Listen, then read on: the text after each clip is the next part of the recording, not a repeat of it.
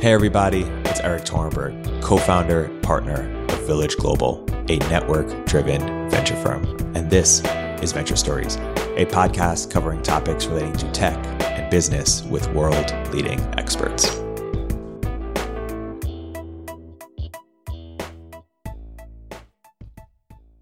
Hey, everybody, welcome to another episode of Venture Stories by Village Global. I'm here today with the return of a very special guest back for round two uh, Byrne Hobart. Byrne, thank you so much for coming back on the podcast. Glad to be here. So, Byrne, one one topic you you you're thinking about right now is the uh, the fox hedgehog uh, dichotomy, and I'm curious how you think about it because you are someone who is able to write across a wide variety of interests uh, with some uh, resonance and and expertise, uh, and so I'm curious how you how you think about that construct. Yeah, sure. So so the fox hedgehog dichotomy is between artists or well people in general who either know a lot about a lot of different topics or who have one really fundamental insight that they can apply over and over again. Um, was it's a, originally a scrap of greek poetry but it was popularized in this essay by Isaiah Berlin. And actually, the, the substance of the essay is mostly about Tolstoy and his literary influences and um, his understanding of history. So, um, 85, 90% of the essay has nothing to do with that distinction. It's just something that Isaiah Berlin brings up at the beginning of the essay to frame the discussion. So it's kind of weird that everyone cites it as Isaiah Berlin when uh, it's really somebody else. Anyway, um, it's it's an interesting dichotomy because at some level you can think of some public figures as being foxes, so having a lot of knowledge on a lot of different topics, or as being hedgehogs, like really focused on one thing. So um, Malcolm Gladwell talks about a whole lot of different things, always sort of has pseudo insightful things to say about them. And then Nassim Taleb has just one insight, which is that there are a lot of phenomena that are modeled as normal distributions that actually have fat tails. And over a long enough time frame, the fat tail is the only thing you care about because the thing that determines your outcomes in a variety of domains is whether or not you actually survive. So um, I, I found that uh, an interesting framing, but the more I thought about it, the more I realized. So naturally, I think about this in terms of investors because I just know more about investors, asset managers, hedge fund managers than uh, a lot of other topics. And it seemed like there were a lot of investors who were foxes where they have no one core insight, like a lot of the quantitative funds, there's no one signal they're using. They're using lots and lots of signals. Um, it depending on how you slice it you can say they're using dozens you could say they're using thousands or tens of thousands. But really what a lot of quants have done is they found this key insight which is that human beings are fallible and that you can measure how fallible they are by looking at historical financial data and then you can trade against them at the moment of peak fallibility and use that to, to generate consistent profits. Everything they actually do is some variation on that core insight. And then the more I thought about it, the more I realized that there are a lot of intellectual figures who you might think of as a, a fox as someone who has a lot of different disparate bits of knowledge, but actually they have one core insight. So I think Gladwell's insight is basically there are a lot of scientists with interesting ideas who are not very good writers. And so if you're a good writer and you just meet someone who says something that sounds unconventional to you and you can write it up for the New Yorker that you can consistently generate insightful-ish commentary. So um, Gladwell, not really a fox. When you look at historical polymath, someone like Isaac Newton um, spent most of his time on theology, spent a lot of time on alchemy, and also uh, dabbled in math. It looks like he has a lot of different interests, but really he was a very religious guy, and part of his religious views were um, he wasn't strictly a deist, but they were kind of deistic, where he thought that the natural universe was orderly and that reflected something about the presence of the divine in the world, and the Bible also reflected that presence. So, really, the calculus and uh, predicting the date of the apocalypse and trying to synthesize gold from base metals all part of the same intellectual exercise for him. He was just uh, he was not someone with a ton of different interests. He was a person with one and only one interest who was insanely smart at pursuing that interest through a variety of angles. Yeah, we're sort of having a broader conversation in culture around specialization versus generalization. There was this uh, the book Range that came out, which I didn't read, but as far as I can tell, sort of justified to a lot of generalists that that is what uh, you know optimal. Um, you know, Tyler Cowen talks about himself as specializing as a generalist. Uh, how do you how do you make sense of this uh, this conversation? Those two points, or is it better to be a specialist or a generalist? What I would say is that it is a tempting line of argument to say that being a generalist is good, but the problem is it is really easy to lie to yourself and say that you're a generalist when what's actually going on is that you've tried a bunch of things and you flake out when they get difficult and then you try something else. So that is one way to be a generalist is just quit whatever you're doing as soon as it gets difficult. But that's also a way to fail at everything you do. That's so um, and like you can some people who are generalists now they they haven't always been generalists. Like Tyler Cowen writes about a whole lot of different topics, but he's also really good at economics, and that was his original main focus. So, um, and maybe he was always a bit more of a generalist and polymath who happened to be going to grad school of economics and then teaching economics. But um, certainly, that's uh, that is part of the story is that you you should actually be really good at something if nothing else, it's a test of whether you are a legitimate generalist or just uh, someone who doesn't have a lot of grit and persistence it's almost like own a vertical first and then go horizontal. Yeah, yeah, exactly. That it's um, it's entirely possible that you pick the wrong thing at first, but at least you want to give up because you have pushed yourself to some kind of limit rather than because you ran into some random obstacle. Do you buy the Scott Adams um, advice of find sort of the intersection of two or three things that you are best at, even if you're not best at any of the those things? Scott Adams, of course, was you know pretty good at comics and pretty good at I guess I don't even know what the other thing is. Business, writing. Yeah, I think I think his argument was that he is funnier than average and a better artist than average, and that he knew a lot about business because he spent all day in a cubicle.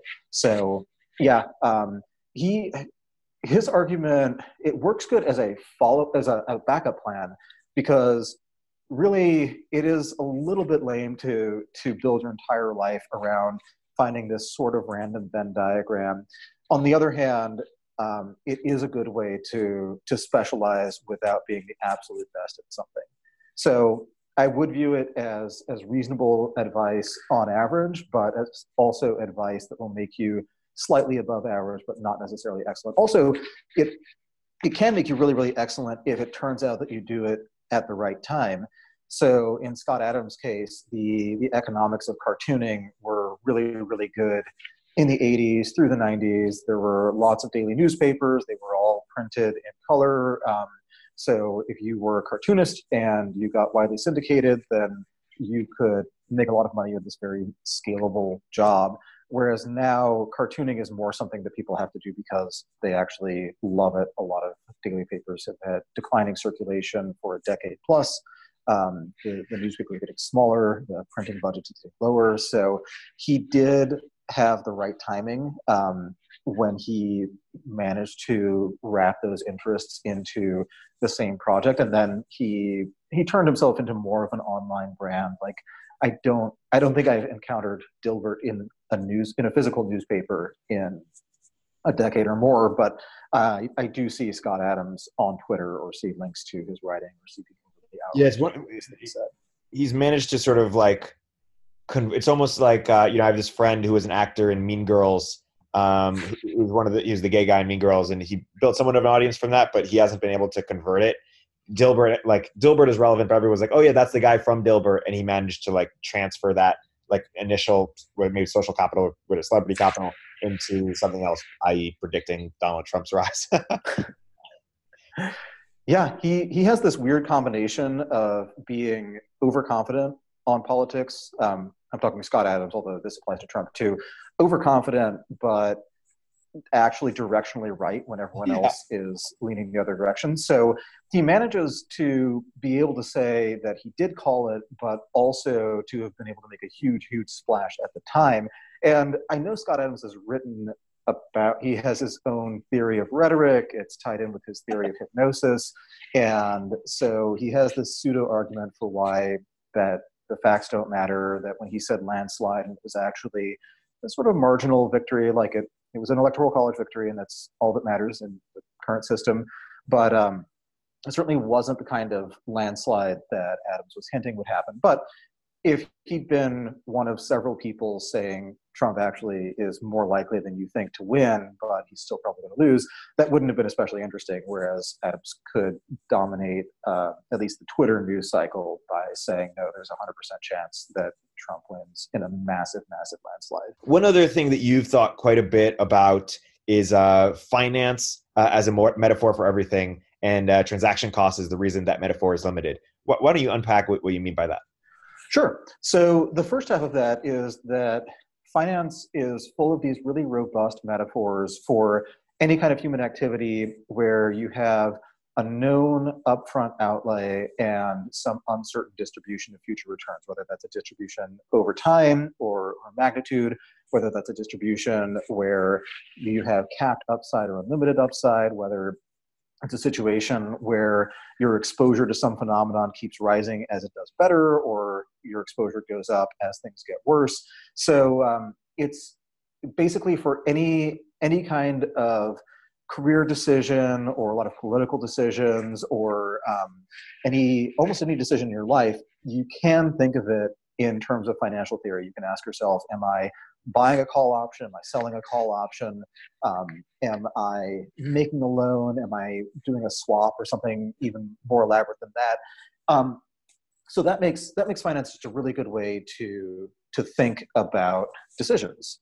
Basically, um, a lot of decisions you can think of them in options terms where you are either making a bet that something does better or worse, and you're also making a bet that volatility goes up or it goes down. So if you were to go to law school and get a job at a large law firm, you're you're betting against volatility. You're betting that the future looks a whole lot like the recent past, just a slightly better version of it. So in that sense, your your position is sort of analogous to selling puts. Um, if volatility goes up, then you're probably going to to lose out, even if you don't know specifically what source of volatility would cause you in particular problems. Um, if you join a startup, very analogous to a call option, you actually care a lot more about volatility than expected value because the, the modal outcome for a startup is that you would have been better off working at Google. So you care about raising the variance enough that there's some remote chance that you make enough money to totally change your life. Or even if you're not caring about the, the monetary outcome, it's still arguable that if you worked at Google, you'd have a bigger impact on society because if you take some tiny three pixel shift in one piece of the Google user interface and multiply that by the billions and billions and billions of Google searches that are happening every month, um, probably every day. Um, it's the net impact on any one person is minuscule, but the net impact in the aggregate is huge. So to have some aggregate impact, you have to take enormous risk, even if you think that the expected outcome of that risk is actually worse than the outcome of not taking the risk. So that's that's where I get a lot of the financial metaphors is really from the world of options, but a lot of those metaphors don't perfectly apply, and um, there is fortunately a whole body of economic thought that explains why which is um, it's mostly derived from the work of Ronald Coase and um, others who followed in his footsteps. What Coase says is that there is a um, there's a whole set of legal outcomes, legal uncertainties, where the the ideal way to frame the outcome is to act as if we had these extremely high resolution property rights. So Coase will talk about situations like um, I believe there was a uh, there was a dentist and he would use his drill on patients. Someone opened a factory nearby. The factory had a lot of heavy equipment. The equipment caused vibrations. The vibrations caused the dentist drill to slip and injure his patient. So he sued the factory. And eventually, a lot of English common law actually reflected this idea that implicitly there is this property right to a vibration free environment. And what Coase said, which was really interesting, was we don't actually know in advance whether you should always decide in favor of the dentist, always decide in favor of the factory, or what. But if you treat that as a property right, then you ask who's the high bidder for that property right? Is the dentist more willing to um, to pay? And is the factory either going to buy better equipment or shut down or relocate, or would the factory be better off paying the dentist to relocate himself?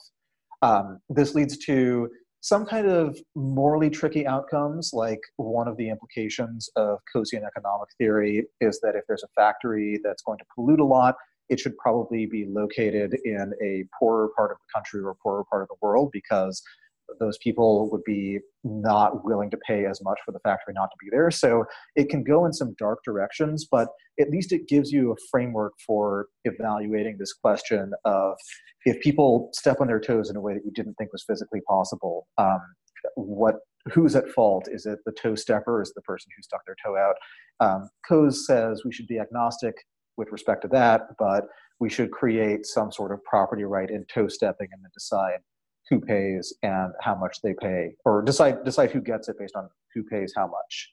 Um, but what, what Coase also admits is that the reason that the whole world doesn't function this way is that transaction costs are too high. So um, if I, I live in an apartment building, if one of my neighbors is playing really loud music, in theory, maybe it's worth two dollars to the neighbor to play that loud music, and it's worth three dollars for me to have a quiet evening. So I could knock on his door, offer him three dollars if he turns off the music, and we're both better off. But in practice, the reason that's not going to happen is that it's extremely awkward. Like I would pay twenty dollars not to have that conversation, so the conversation doesn't happen, and in some hypothetical sense, I'm twenty dollars richer, even though I'm annoyed by the bass.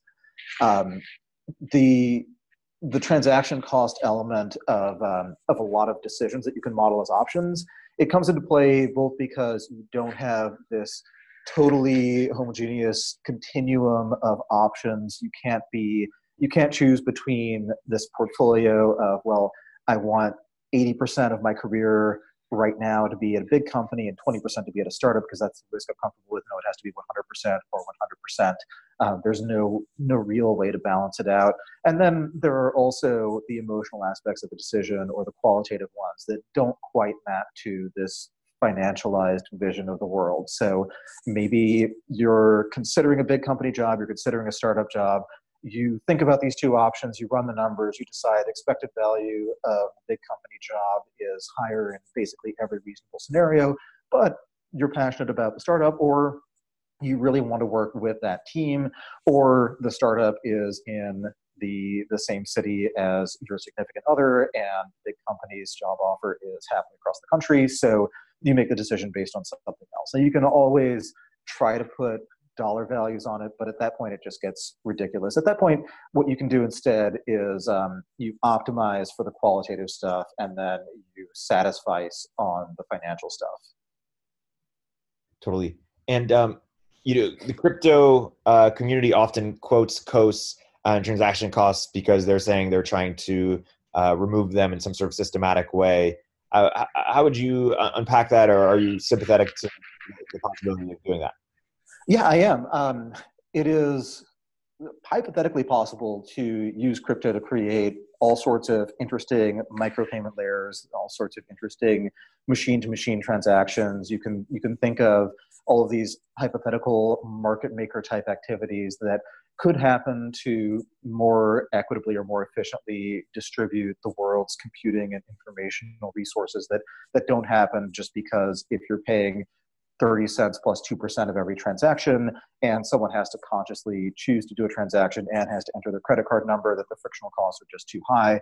Whereas if you could pay in Satoshis and your cost of transferring those Satoshis was zero or close enough to zero that it didn't matter, then then that would be fine. Um, it is it is notable that if you think pre-crypto, there were basically two successful two globally successful micropayments networks.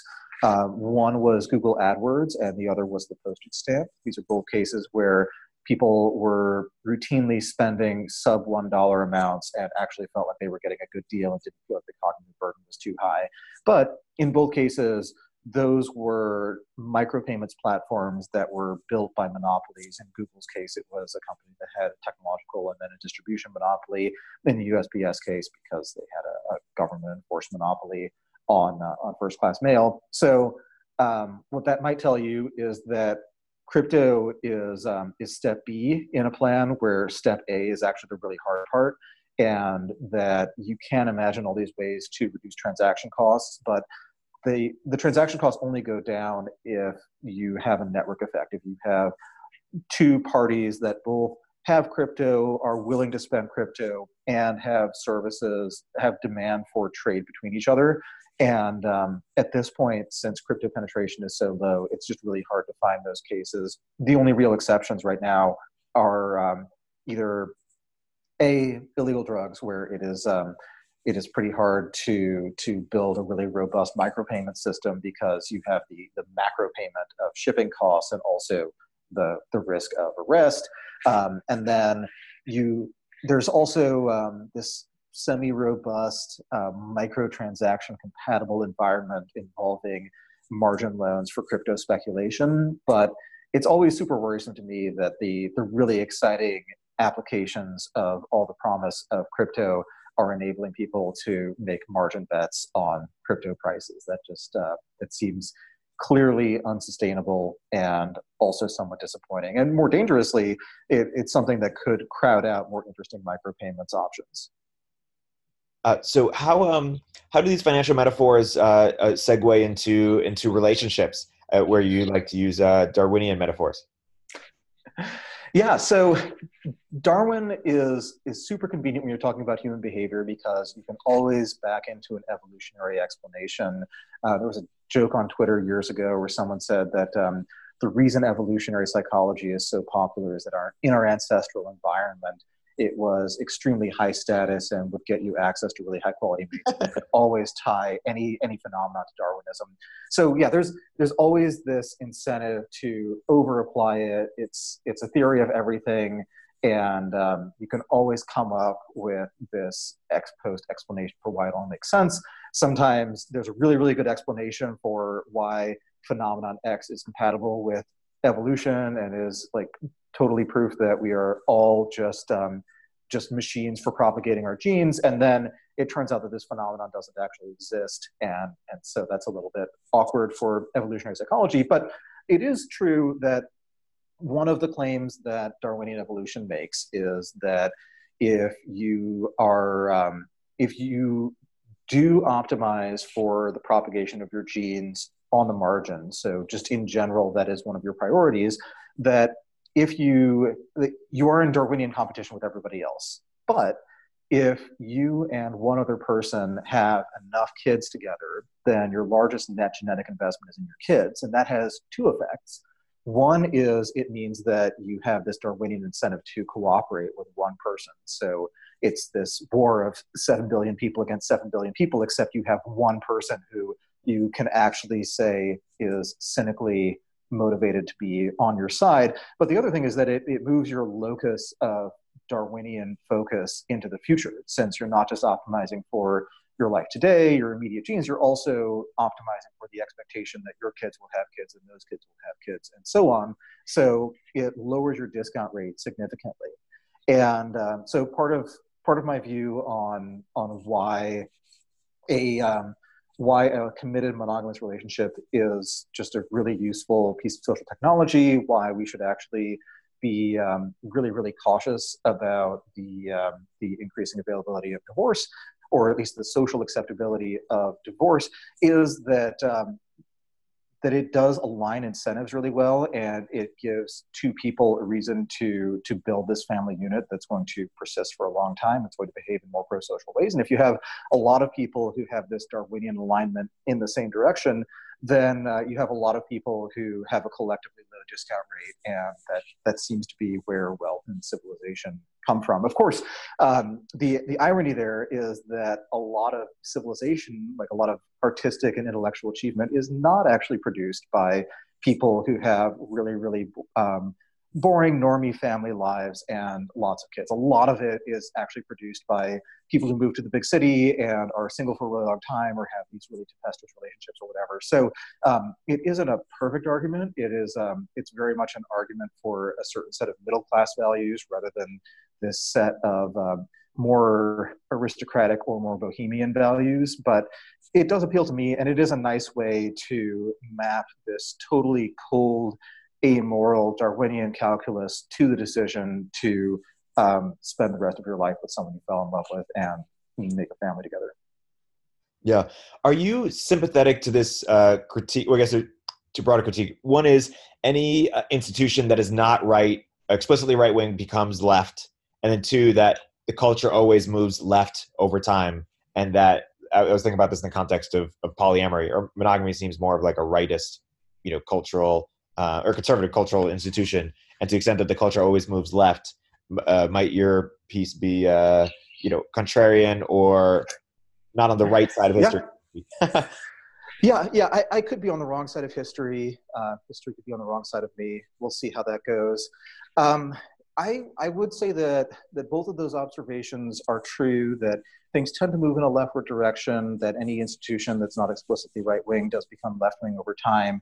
Um, the, I think when Robert Conquest came up with that observation, he was either explicitly talking about the Ford Foundation or thinking of the Ford Foundation. But if you compare how the Ford Foundation behaves to the, the sorts of things that Henry Ford believed, you uh, you definitely would think that Conquest had a point on, on which direction that shift goes. Um, in terms of why it is, there are a couple ways that you can think about that. One is to say that the right is traditionally associated with maintaining things that seem to work. Like that's the Steelman argument for the for being conservative like lowercase c conservative, not not strictly for voting Republican, but for having conservative tendencies, is that um, we have this whole set of traditions that have been subject to a lot of evolutionary pressure. That people have experimented with all sorts of different social relations and um, forms of government, and forms of economics, and the ones that we have today are probably the ones that work. But that's also a recipe for stasis. So you don't want there, there's like a, there's a point at which you definitely do not want the conservatives to have won every single debate. And um, certainly, certainly, a lot of that, um, a lot of the leftward drift has been good for for people like me and for a lot of people who I know and care about. So it's uh, it's really hard to, to turn one's back on that. Um, there's this sense in which every conservative, every generation is saying, okay, it's gone this far, we can't let it go any further than that. And um, then if we look back, typically our view is that those conservatives were wrong.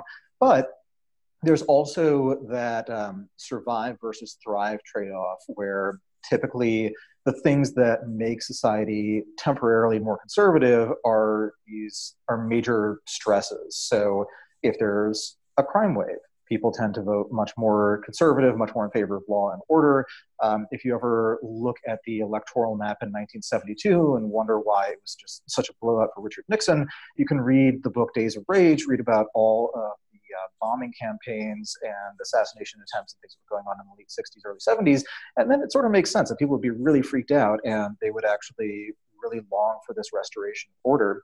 You can go further back and say 19. Um, 1940s, 1950s, people came back from World War II and they just wanted to be as hyper normal and hyper conformist as humanly possible. Um, so you had this this peak of forming a family, having a bunch of kids, living in the suburbs, having a car, etc., um, being as conformist as you could possibly be. So that's another case of conservatism being this response to outside stress. So in that sense, you can say that things tend to drift leftward over time if life is good. That does mean that you'll see a positive correlation between more progressive values and more widespread prosperity. It's tempting to view that as causal. It's possible to view that. Um, so the the neutral way would be to say that we fluctuate in terms of how progressive or conservative we are, depending on how well things are doing, and that these these two viewpoints are unrelated. The progressive viewpoint would be to say that as society gets more advanced, we're able to more fully support human flourishing, and that means being more progressive in all aspects. Um, and then the the conservative counter argument to that would be no, conservatism is building this enormous reservoir of social and civilizational capital. Progressivism is spending it down over time. And so you do have people who are more materially prosperous, who might report being happier, but you're actually chipping away at the foundations of that. Um, I'm not sure there's a good way to synthesize that, other than to say that we've had progressives and we've had conservatives since the dawn of human history. There's always been someone on the left and someone on the right. And um, so neither of those traditions would be as durable as they are if they didn't have some useful points to make about the human condition. Yeah, I wonder if it's sort of this sort of equal and opposite to the sort of software is eating the world a little bit. We were talking about the last podcast about egalitarianism and, and meritocracy, and it, it seems while conservatives, certainly like libertarians, have lost sort of the culture war or socially, uh, but they they they've won economically. Um, and uh, as, as, the world gets increasingly, you know, meritocratic uh, in ec- economically, it gets increasingly progressive socially, and these are uh, sort of constantly in tension. Is that way too simplistic? or, uh, um, yeah, like clearly, clearly, um, a lot of progressive causes have have triumphed in the culture war. Um, there's there's one sense where you can say you can have this Whig history view of we've been making progress up to this point, and that we'll continue making progress. But then it gets kind of nerve wracking because if you if you take things that are socially acceptable today and were not socially acceptable 40 years ago, and you ask yourself, how unpopular were they 40 years ago? Um, how, how unpopular are the things that me and all of my friends think are, are fine 40 years ago? And then you ask yourself, well, what is something that is that unpopular today that I should be supporting now because this is the direction of history? You get to a bunch of pretty weird, uncomfortable stuff. So one possibility is just that we've we've reached some point of moral perfection. One possibility is that there's a pendulum. It gets it gets really tricky. Um, it is you, you can't really trust anyone who has really strong definitive judgments um, anyone who thinks we have it all figured out, you have to you have to wonder if they would have said that 50 years ago or 200 years ago. Um, would they be saying that if they grew up in uh, in Iran or Saudi Arabia or China or somewhere or Japan? Like, would they would they still have this temperamental trait of saying whatever whatever state we are in today is the, the highest moral order that anyone could achieve and it's great and coincidentally that means that every belief I espouse doesn't get me into any any sort of trouble, either for being too conservative and reactionary or for being too hyper progressive and libertine.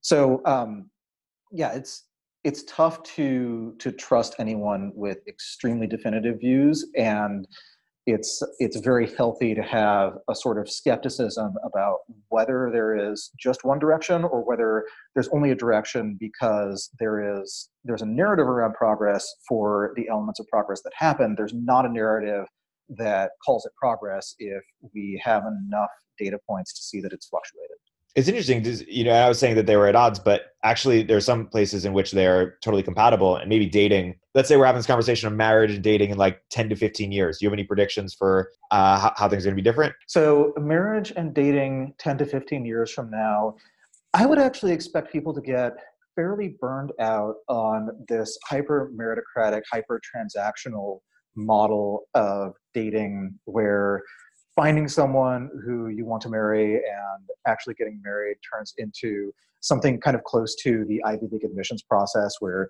you have to do a lot of things exactly right. You have to optimize every element of the process. You have to um, be ready to fully commit to whoever it is who accepts you and you don't actually know in advance whether it'll be the one you really really wanted or the one you're willing to settle for it just ends up setting a lot of people up for for disappointment there's just a point at which having a lot of options and being able to explore all of those options means that you can make a lot of unfavorable comparisons to whatever option you end up picking.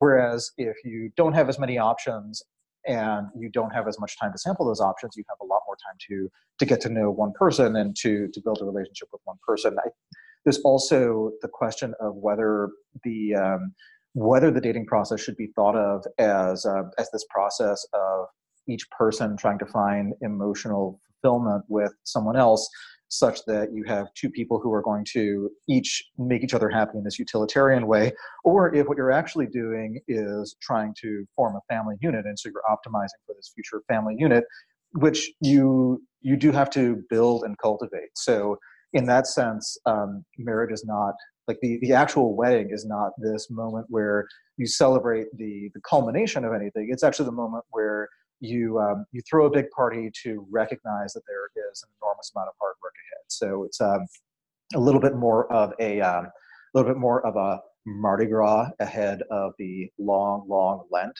kind of feeling. rather than just a party. And broadly, if I were to say, how do you think the culture war is going to play out in the next like two decades? Would you have a similar answer, or how would you like, you know, a, a, a an escalation followed by de-escalation, or how do you how do you think about that?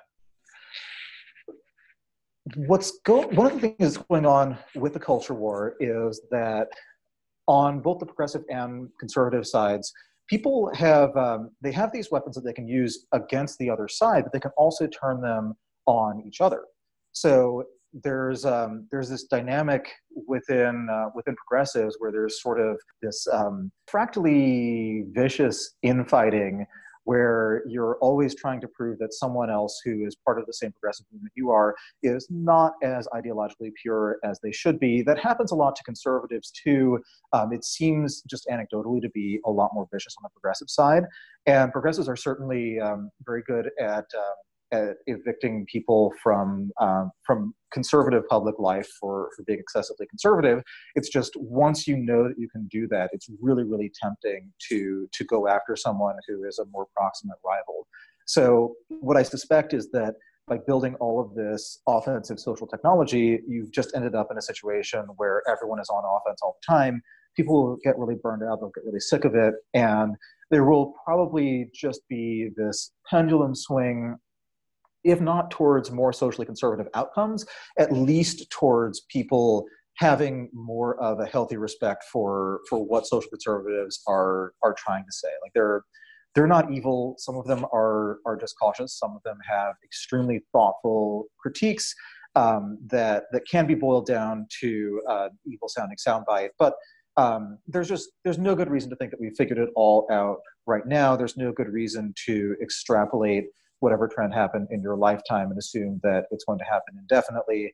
A lot of these things have to be figured out every generation, and um, and there there are some cases where we we get less libertine on certain axes that we just don't think of as as being um, being part of someone's civil rights or being just part of the part of the progressive agenda. So um, one example of that is if you go back to prohibition, prohibition was a huge progressive cause. Uh, the book Last Call actually argues that women's suffrage as a movement was basically a political tool to enact prohibition that that was that these movements were very closely tied so if you were um, if you if the 18th amendment passed and you were a progressive looking back on recent history asking about the march of progress you'd say that progress means increased um, increased suffrage, increased political participation, and it also means banning intoxicating substances. So if we extrapolate forward 10 or 20 years, we'll have higher voter turnout, more educated voters, and coffee will be banned. But it didn't happen that way. Um, the the trend you were extrapolating turned out not to work. But people people don't think of the the world today as being socially conservative because liquor stores still exist. In fact, the political valence of substance use has gone in a totally different direction. Um, I would assume that like within within drugs there's there's a little bit of partisan ambiguity. Like i would assume most people who smoke pot are progressive. I would assume most people who do cocaine are pretty conservative or at least vote republican. Um, i think they're like romney republicans except on friday and saturday night. But um, it it has lost some of its political valence which means you no longer see it as part of that arc of progress. So if, if you're looking 10 or 20 years ahead um, you if you are if you are 10 or 20 years ahead you might have the same general sense that you have today where we generally progress towards more freedom and more human flourishing. But if you were looking to that point from today you might be surprised that in some cases some things have been ejected from what counts as a, a measure of progress and that progress as we measure it in 2020 has actually moved backwards in those domains. Totally it makes me think of a few things. As, as you know, there are books that tend to get popular in, in Silicon Valley. Uh, you know, Sovereign Individual, which you spoke about in, in last time. Uh, Girard, whose uh, sort of uh, you know, interest in Girard has perhaps been very Girard in itself. Uh, and then also, uh, most recently, a Dominion um, by, by Tom Holland, which basically argues that the West is sort of Christianity without Christ. Um, uh, you mostly got you know they like to think it's Enlightenment thinkers that weren't religious, but really a lot of it stems back from from from Christianity, and uh, and his, his big concern is that uh, human rights, um, the foundation without its theological roots, is not as strong. Uh, that that it was it was emboldened by by Hitler and the Nazis because instead of uh, the devil in hell, you had you know uh, Hitler in, Germany, Nazi Germany. But uh, as time moves on, we will you know forget that too, and and we won't have as strong of a base to to protect uh, protect human rights. Uh, I'm curious if you've if you've heard about Dominion or if you have a reaction to that. Yeah, um, I may get the pronunciation wrong, but Eric uh, Voegelin wrote a lot about this phenomenon about um, Christianity and pseudo Christian ideologies. He has this really interesting framing where he says that the big ideologies of the 20th century are all actually examples of the, the Gnostic heresy of Christianity, where the Gnostics were basically this, this subset of Christians who believed that earthly perfection was attainable through human activity. So um, it was sort of, not quite, but sort of the idea that heaven is a metaphor for the society we can build on earth. And what Voegelin says that was really appealing to people on the left is Nazis were trying to build this um, Gnostic paradise on earth. It's just the way they defined paradise was um, German um, very hyper nationalistic, very very racially focused, but they did think that they were building some kind of earthly paradise. And then Voegelin made the uh, the conservatives very happy by saying the communists are trying to build an earthly paradise where it's ruled not by the German Volk but by the worker, wherever that worker is. And then he made everyone really uncomfortable by saying that the West is also trying to build this version of earthly perfection. We're not just splitting the difference between fascism and communism. We're actually doing our own version of heresy. But his his basic argument was all of us today, all all major political movements are in fact Christian heresies that are just so academically and theologically bankrupt that they don't even realize that that's what they are. Um, he's probably taking it to an extreme, but it is definitely a fun mental workout to explore that. And I do agree that a lot of our beliefs about things like human rights and human limitations do, in fact, derive from Christian tradition simply because Christianity has been around for so long. It has been the common cultural reference point for so many people in the West for so long that we don't really realize that we um, that we have this Christian moral substrate to a lot of our beliefs. Um, that doesn't mean that those beliefs are exclusive to Christianity. Certainly, a lot of the elements of the Sermon on the Mount appear in uh, in many other faiths as well. It certainly doesn't mean that anyone in um, in U.S. politics or European politics adheres especially closely to the Christian view.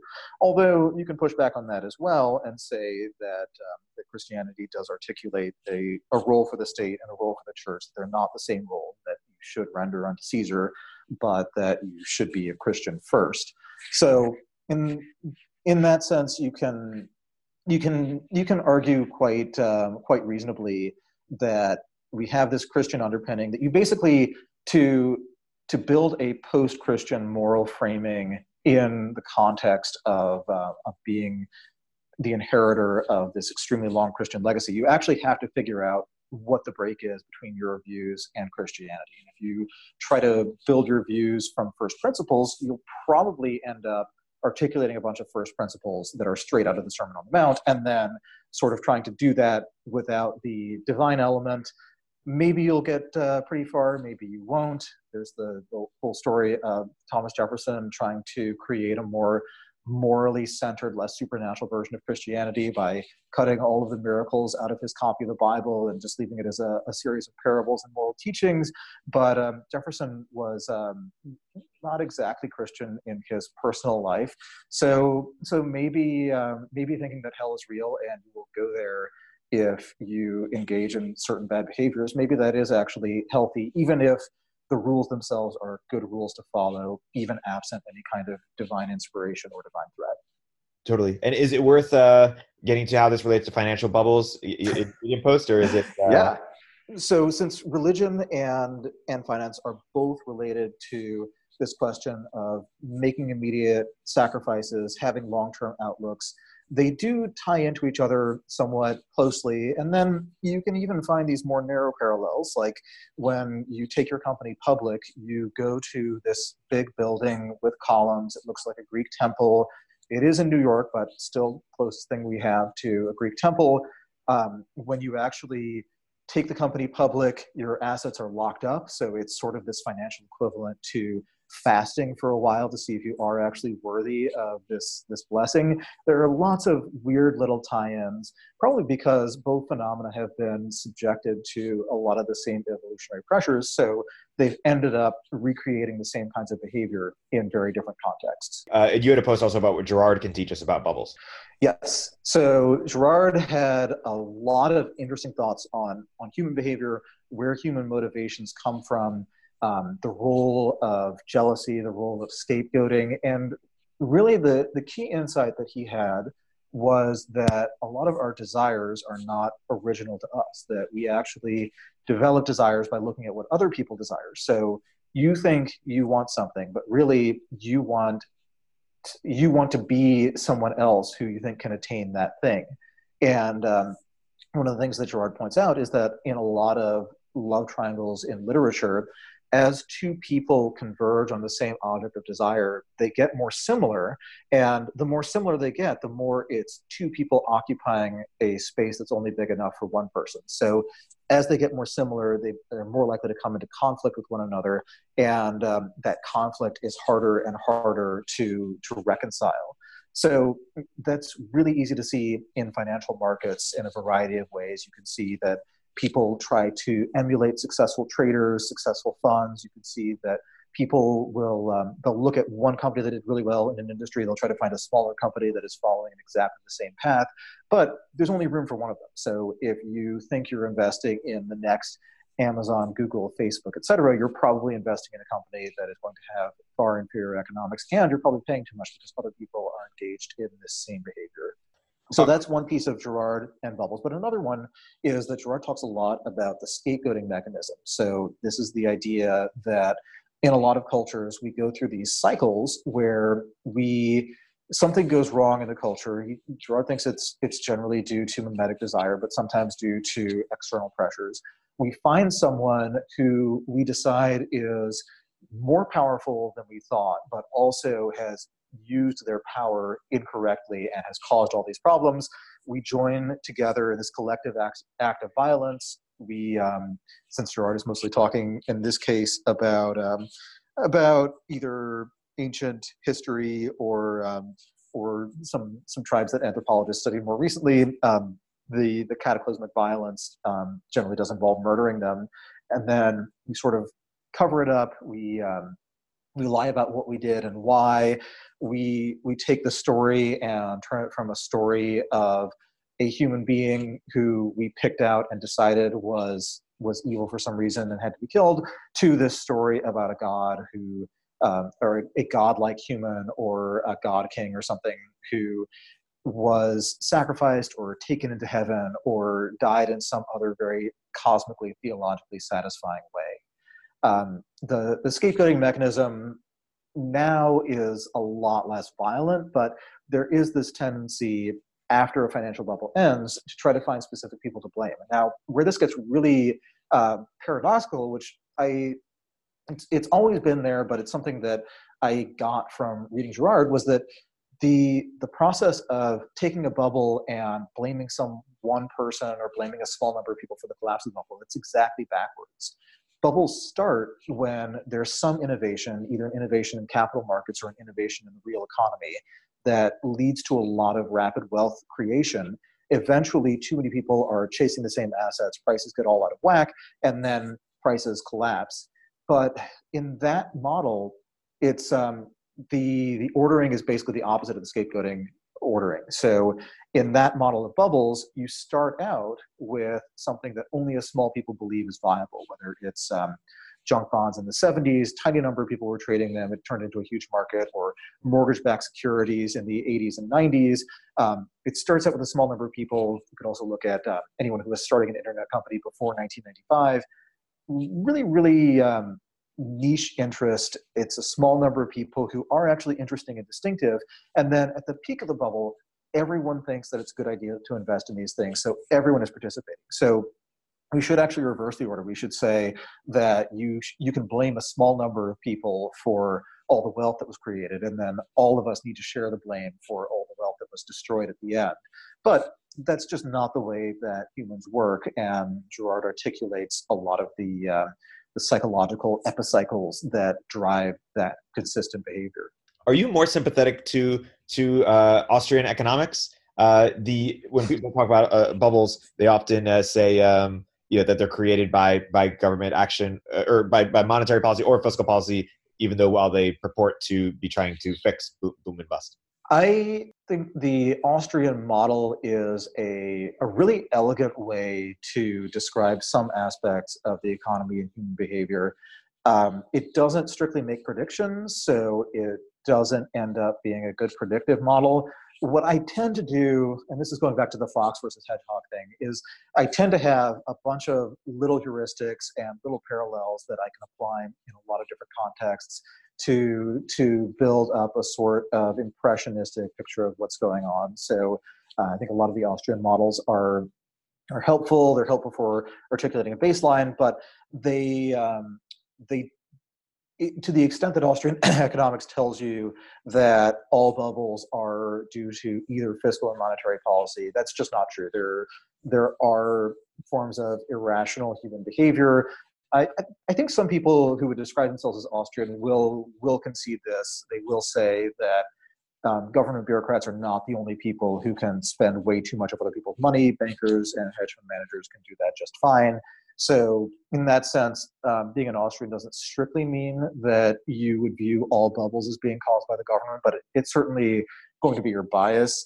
I guess I I go back to the empirical question of do people who are strict Austrians tend to get rich predicting when bubbles will happen and how big they will be? And the answer is generally no. Like they Austrian economists have predicted the collapse of every bubble that's collapsed since since Austrian economics started, but they um, they tend to predict it a bit too early, and so they tend to they tend to become um, cynical early and then really bitter as as the people who ignored them keep making more and more money, and then um, very triumphalist when it ends, but they still in many cases would have been better off betting on the bubble and going along for the ride and maybe selling way up rather than having their assets mostly in gold. I'm curious. In the next, you know, 50 to 100 years, uh, whose stock in economics uh, history is going to either rise or fall? You know, is is Mises or any of the Austrians going to become more important or relevant, uh, or, or stay the same as in irrelevant? Uh, you had a post about Alan Greenspan's legacy. I'm curious how, how you, you think about that, how that's going to evolve, uh, and any other uh, thoughts on, on the on the topic. Yeah, so Greenspan's legacy is really interesting because it, it ties into this claim that you you can have these really clean, pure, first principles based models, but to actually get anything done, you have to make a lot of compromises. And Greenspan, from um, the Sebastian Mallaby biography that I read, it, he made a ton of moral compromises. Um, I, I, did not realize the extent to which he was. Um, at various points Nixon and Reagan's hatchet man on uh, on economic issues, but also on personnel issues with respect to the Fed and other economic policy making institutions. So Greenspan, he's um, he ended up being less of an economic thinker than I had thought, although clearly a brilliant guy, but a lot more of a political operator than I'd realized. And I think that's a, a useful lesson is that if you if you could choose, if you wanted to make a positive difference in the world and you felt like your views were right, if you could choose between having a much, much better articulation of whatever those views are versus being a lot better uh, a wielder of political stilettos to actually get those um, get those um, policies put in place that you might actually choose the more cynical Machiavellian version just because there's there's no point in having really, really brilliant theorists whose theories never get implemented. There is a point in having people who make a number of compromises but actually get the job done. Um, there's also, with Greenspan, um, there's there will the debate over his record in the 90s will never truly end because at one level, he did keep rates lower than than people um, thought they would naturally need to be. He had good arguments for why this wouldn't lead to runaway inflation. It didn't lead to runaway inflation in consumer prices, but clearly asset prices were, were quite inflated by the late 90s, and the Fed could have uh, could have done more to prevent that. Um, it's interesting to look at that point in the 90s, though, and, and ask why Greenspan was so confident that the economy was actually doing better than the official numbers indicated. There are really two phenomena that were going on. Um, they there's one that he emphasized, which was really a more progress oriented one. And then there's one that he didn't emphasize as much that is a lot more zero sum. So the progress oriented argument that Greenspan made was when we look at productivity statistics in service jobs, we don't actually see a huge increase in output per hour, but it just doesn't pass the smell test that lawyers who went from dictating memoranda to a typist who would then type it up and mail it to the client in a physical letter that if those lawyers stop doing that and start producing word documents and just emailing them directly to the client or if um, if financial analysts and accountants used to be using manual calculators and copying numbers into um, into physical books and that now they're doing everything in excel and they're doing it a lot faster it just doesn't it doesn't make intuitive sense that uh, the productivity in those sectors isn't just soaring. So he argued that we probably just don't have a good way to measure it. We don't know things like um, how how much better surgery is if a surgeon gets more effective and if the combination of a surgeon and better surgical tools leads to um, just much more pleasant outcomes for the patients. We don't have a good sense of exactly how much more productive a lawyer or a stockbroker or an accountant is if they have these new technological tools. So we might as well assume that the economies that the gdp numbers and the productivity numbers understate the total growth in productivity. But the other thing that kept Greenspan really safe from runaway inflation was the rise in globalization throughout the 80s and 90s. So, China in particular was exporting tons and tons of low value added goods to the US. There was basically no inflation to negative inflation in, in things like apparel, in furnishings, in toys, and electronics. And um, that was not that was certainly um, positive sum in the utilitarian sense that a lot of very poor people in China were getting richer and joining the global middle class, whereas a lot of people in the US who were um, not rich by US standards, but in the global 95 to 99% were, were losing their manufacturing jobs because those jobs were being offshored. The, the net effect of that was that um, inflation was low because there was just an unlimited supply of labor in China at the time. And that meant that faster consumer spending did not lead to these price shocks and bottlenecks that used to percolate through the economy. But it did mean that all of this economic growth was making the US more and more tied to other countries. So, in a way, having a looser monetary policy led to, to better GDP numbers, but also led to the US being a little bit less able to determine its own economic destiny. The uh, I want to go back to something we were talking about earlier. You were talking about uh, marriage. Uh, you've also written about uh, how uh, uh, your thoughts on homeschooling and your kid, your kids. And so I'm curious how you think about the future of of K through 12 and the future of higher ed. You also written about how YC is and you know Lambda are unbundling higher ed uh, how you think like are we going to have parallel institutions or is not much progress going to be made in the next 10 to 20 years in education or how do you think about that? I think in the aggregate that homeschooling is just not going to make a material dent in k through 12 education in the near future. You have a lot of vested interests you have um, a lot of people who have structured a lot of their lives around having their kids fairly busy um, during the workday. So there's just um, there's a lot of um, institutional cruft around it that makes it hard to get rid of. That said, I do think that anyone who was designing education for kids today would not derive the US public school system or even US private schools. They wouldn't derive that from first principles. That isn't what they would figure out was the right way to do things. I think if you were looking at the kinds of jobs that people have today that they find really fulfilling, you'd say, that what kids need to learn to be able to do is to find a topic they're really passionate about, dive into it in as much, much depth as possible, just nerd out to the maximum extent possible, and then find something else once once they've um, either reached the limit of their abilities or their interest has petered out. A lot of topics you would you'd think that the result of that would be that someone would be way ahead of their grade level on a few things and then way behind on others. But a lot of these topics tie into each other really well. So if if your kid gets obsessed with ancient rome you you can just talk about military history. You can draw these maps. You can talk about the caesars and how cool they were. But you can also talk about engineering. You can walk them through the math of why an aqueduct doesn't fall down also through the math of just how many aqueducts would you need and how much uh, how much grain has to get shipped from Egypt to Rome before, or lest people start starving and then start rioting. You can also teach them some chemistry, such as why um, why lead pipes were um, really uh, were really popular when uh, when engineers were trying to figure out what material to use, but um, didn't necessarily have great results for uh, for the people who were drinking water out of them. You can also talk about the Roman legal system. You can talk about Latin, and um, through learning some Latin terminology, you can see how that has um, has come down to us today. You can also look at um, this sort of meta approach of saying a lot of people get really obsessed with Rome. They try to pretend to be Romans.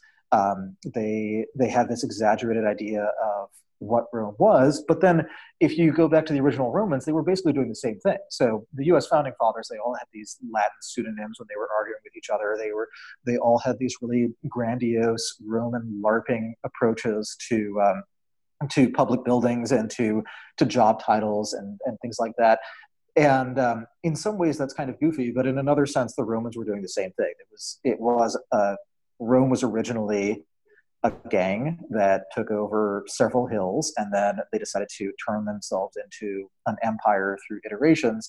So they basically wrote this um, semi fake history of who they were and how they became what they were at that date, and then gave themselves a an artificial inheritance to live up to. So there are just a lot of lessons you can get from from any one topic. There are a lot of ways if you are a parent and you're trying to guide your child into becoming an intellectually fulfilled adult, there are a lot of ways to to get them to explore all the nooks and crannies of these ideas. But it just uh, it strikes me that I would have been a lot happier if um, in some points of my childhood I could spend all of my time nerding out about ancient Rome, and at other points in my childhood I could spend all of my time nerding out about physics or the Apollo program or uh, or math or some other totally different topic. Yeah. You mentioned uh, pseudonyms. Uh, segue into. I'm curious how you think about the future of identity. Are we? Uh, is it going to be a pseudonymous uh, economy where, as Balaji says, you don't put all your uh, money into one bank account and you're not going to put all your reputation into one name? Or how is the concept of identity and reputation going to evolve over time? pseudonyms are a tricky topic. They're they're very leaky. Like you you can't really get unouted once you're outed.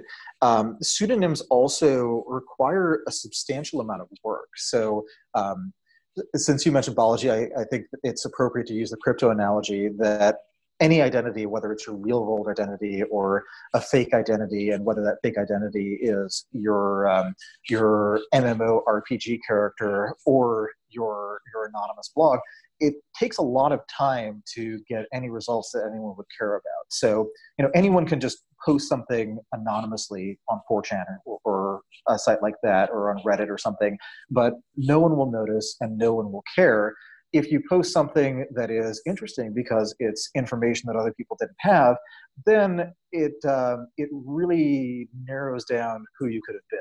So if you go on Reddit and you say, "I heard," I don't know, the CEO of Google say X about China. If that turns out to be true, then anyone who also overheard that conversation is immediately asking which of the five people in the room posted this on Reddit, and uh, they will probably pretty quickly figure out who it was. Now, you might think that if you use a pseudonym to just say really insightful things, even though you don't have any special information, that maybe that is um, that's a useful way to cover your downside and uh, and still get the upside of being a, a good commentator. I think um, anyone who anyone who read the book Ender's Game before they first used the internet, which applies to me, um, used to think that was the case because Ender's Game has this whole subplot where uh, a super genius brother and sister team up to write this blog, and the blog ends up just totally redefining the global conversation. Um, I think there was a, an XKCD parody of this where he just imagines it as a WordPress blog with zero comments, zero interest. That's what would actually happen because, um, as as a lot of people in in tech have noticed, superior technology, better product is important. But if you don't have really good distribution, then it doesn't matter.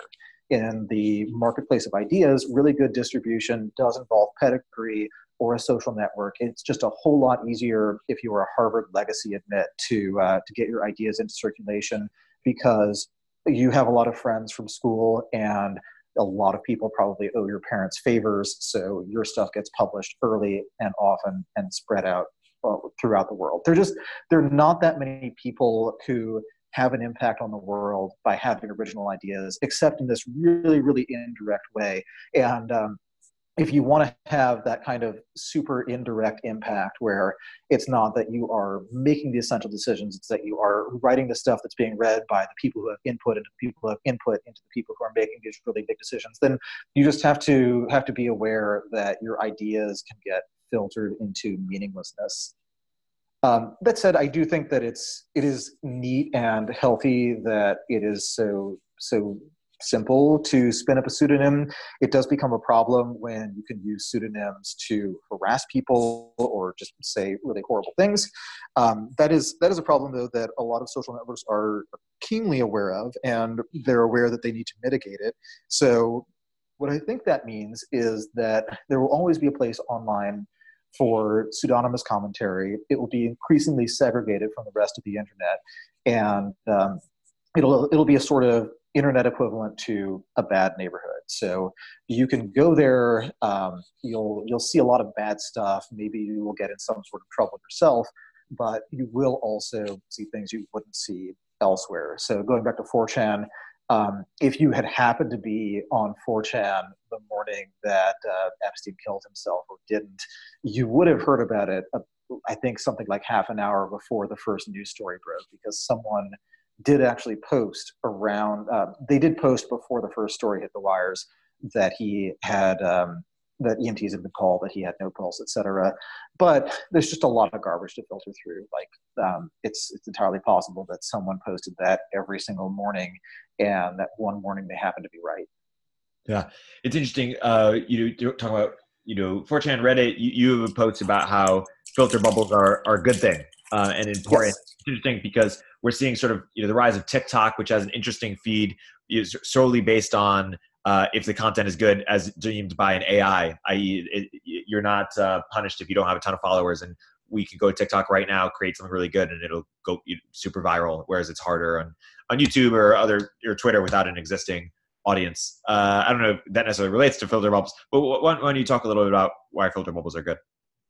Yeah, so the distinction I would draw is between real world filter bubbles and online filter bubbles. So, online filter bubbles can become pathological, not necessarily because you miss a lot of good ideas, but just because they end up indulging your, your most dopamine fueled garbage impulses as a human being and as an infovore. So, it's just really common if I'm on Twitter or on Facebook that the things that I'm most likely to click on are actually just things that I think are really stupid, or I can't believe someone would say whatever it is that this article's headline says.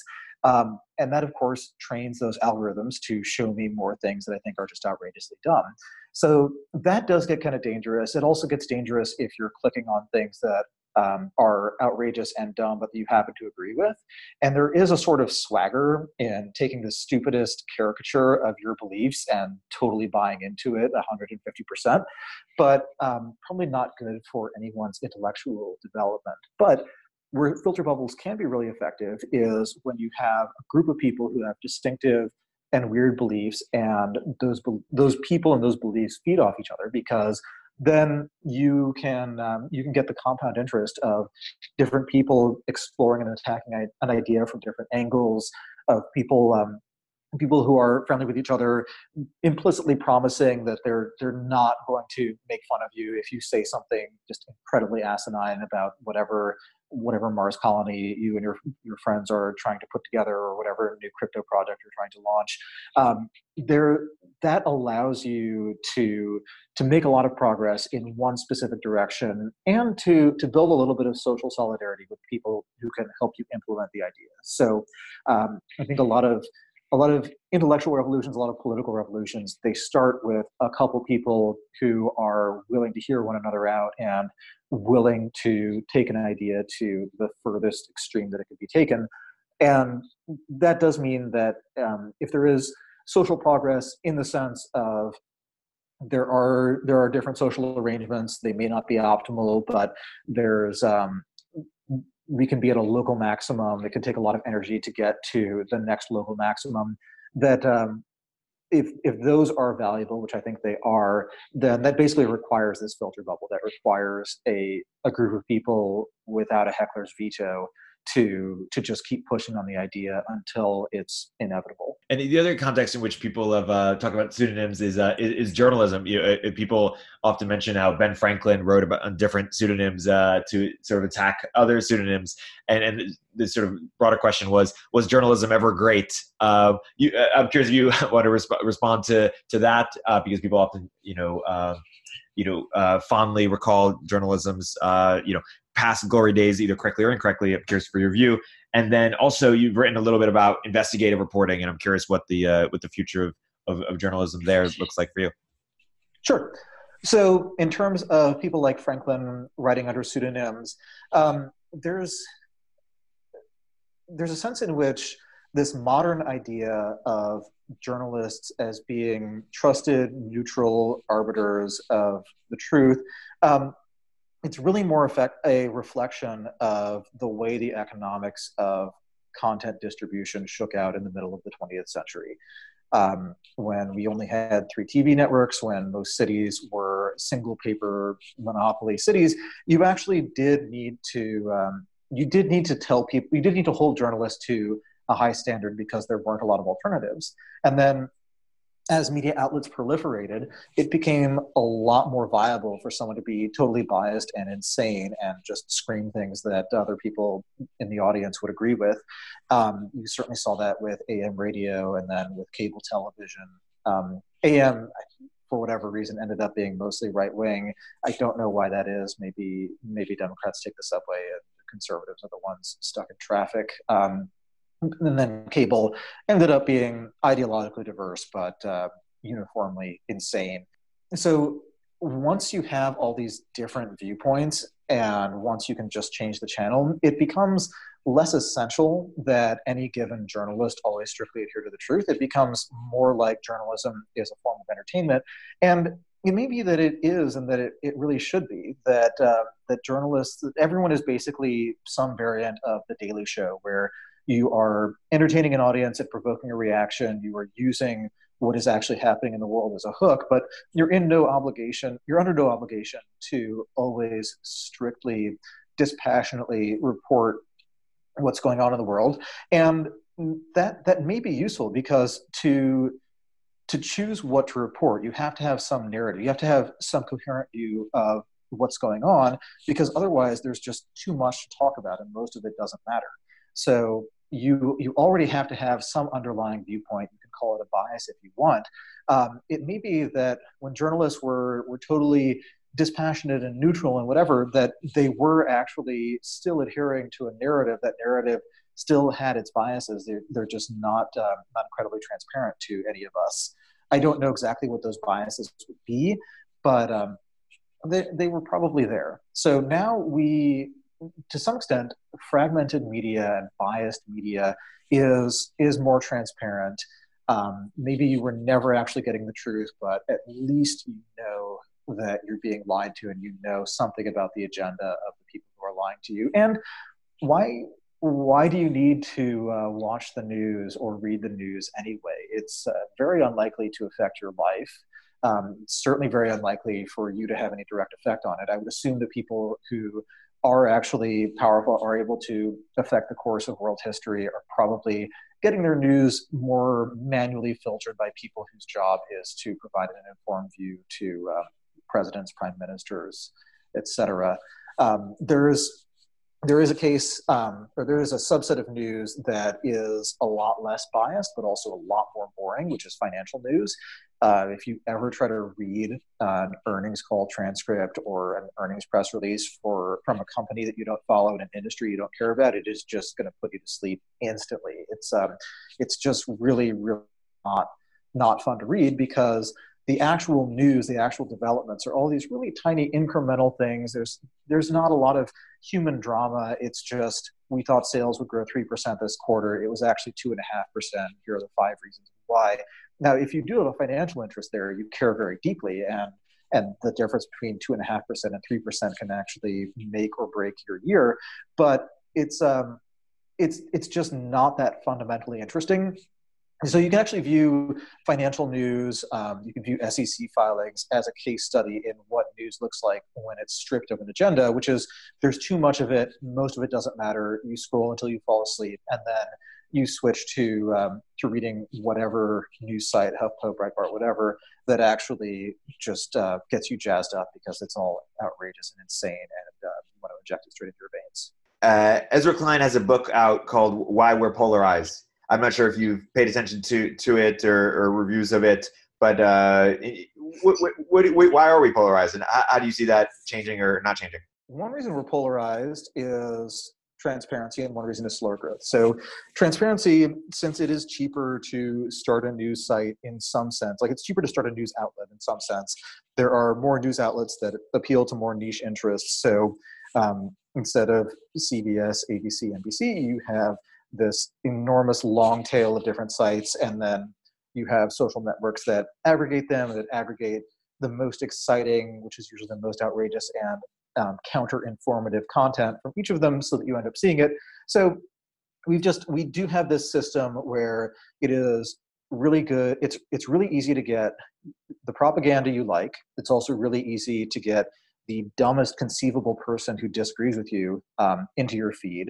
And it is somewhat harder to track down the propaganda that you don't like. And um, you can actually track down the thoughtful, nuanced commentary from from the ideologies that you don't like usually the stuff that gets published in books is going to be more thoughtful and um, more reasonable than the stuff that gets published in blog posts. All else being equal, just the, produ- the higher production costs set more of a quality floor there. So you can track down the more thoughtful version, but it's actually kind of aggravating to find out that the people who seem to be totally dangerous and insane are actually reasonable people with slightly different premises from you um, it's almost scarier. They they go from um, from just being demonic enemies to to being these creepy pod people who sound just as reasonable as you think you sound, but um, come to uncomfortably different conclusions. So that's one reason we're polarized. Another reason we're polarized, though, is that when the economy is growing quickly, there's just more wealth to go around. So a lot of problems um, a can be solved by by sharing some of the wealth whether that's sharing wealth to shareholders and landowners or sharing wealth to to workers or sharing wealth um, to the unemployed that's just a lot easier to do when there's more wealth every year it's also a lot easier when the economy is growing to to have giveaways to different parties that just happen in the future but get decided on right now. So that includes entitlement spending, that also includes pension funds, but it also includes corporate debt. So um, the the investor in corporate debt is expecting money to get paid to them over the over the long term. So that is also a promise of um, tomorrow's economic output rather than today's. So there's when the economy is growing, um, it is easier to borrow money. It is easier for the government to to choose entitlement programs that have a, a large actuarial cost but not a significant immediate cash outlay and that does keep people happy but if if growth slows down if those pension funds are underfunded if the debt has to get restructured if there's just no way that the country can support the medicare liabilities that it has today then then you start having um, you start having something closer to a crisis And one of the dynamics of this crisis that's particularly bad for government is that uh, the government doesn't really have a concept of a uh, an organized liquidation. So in corporate America, once it gets to the point where a company obviously can't pay its bills, the last thing you want is to just have the company pay out cash to whoever presents claims first until there's nothing to pay out and then the company to liquidate all of its assets to make good on other claims.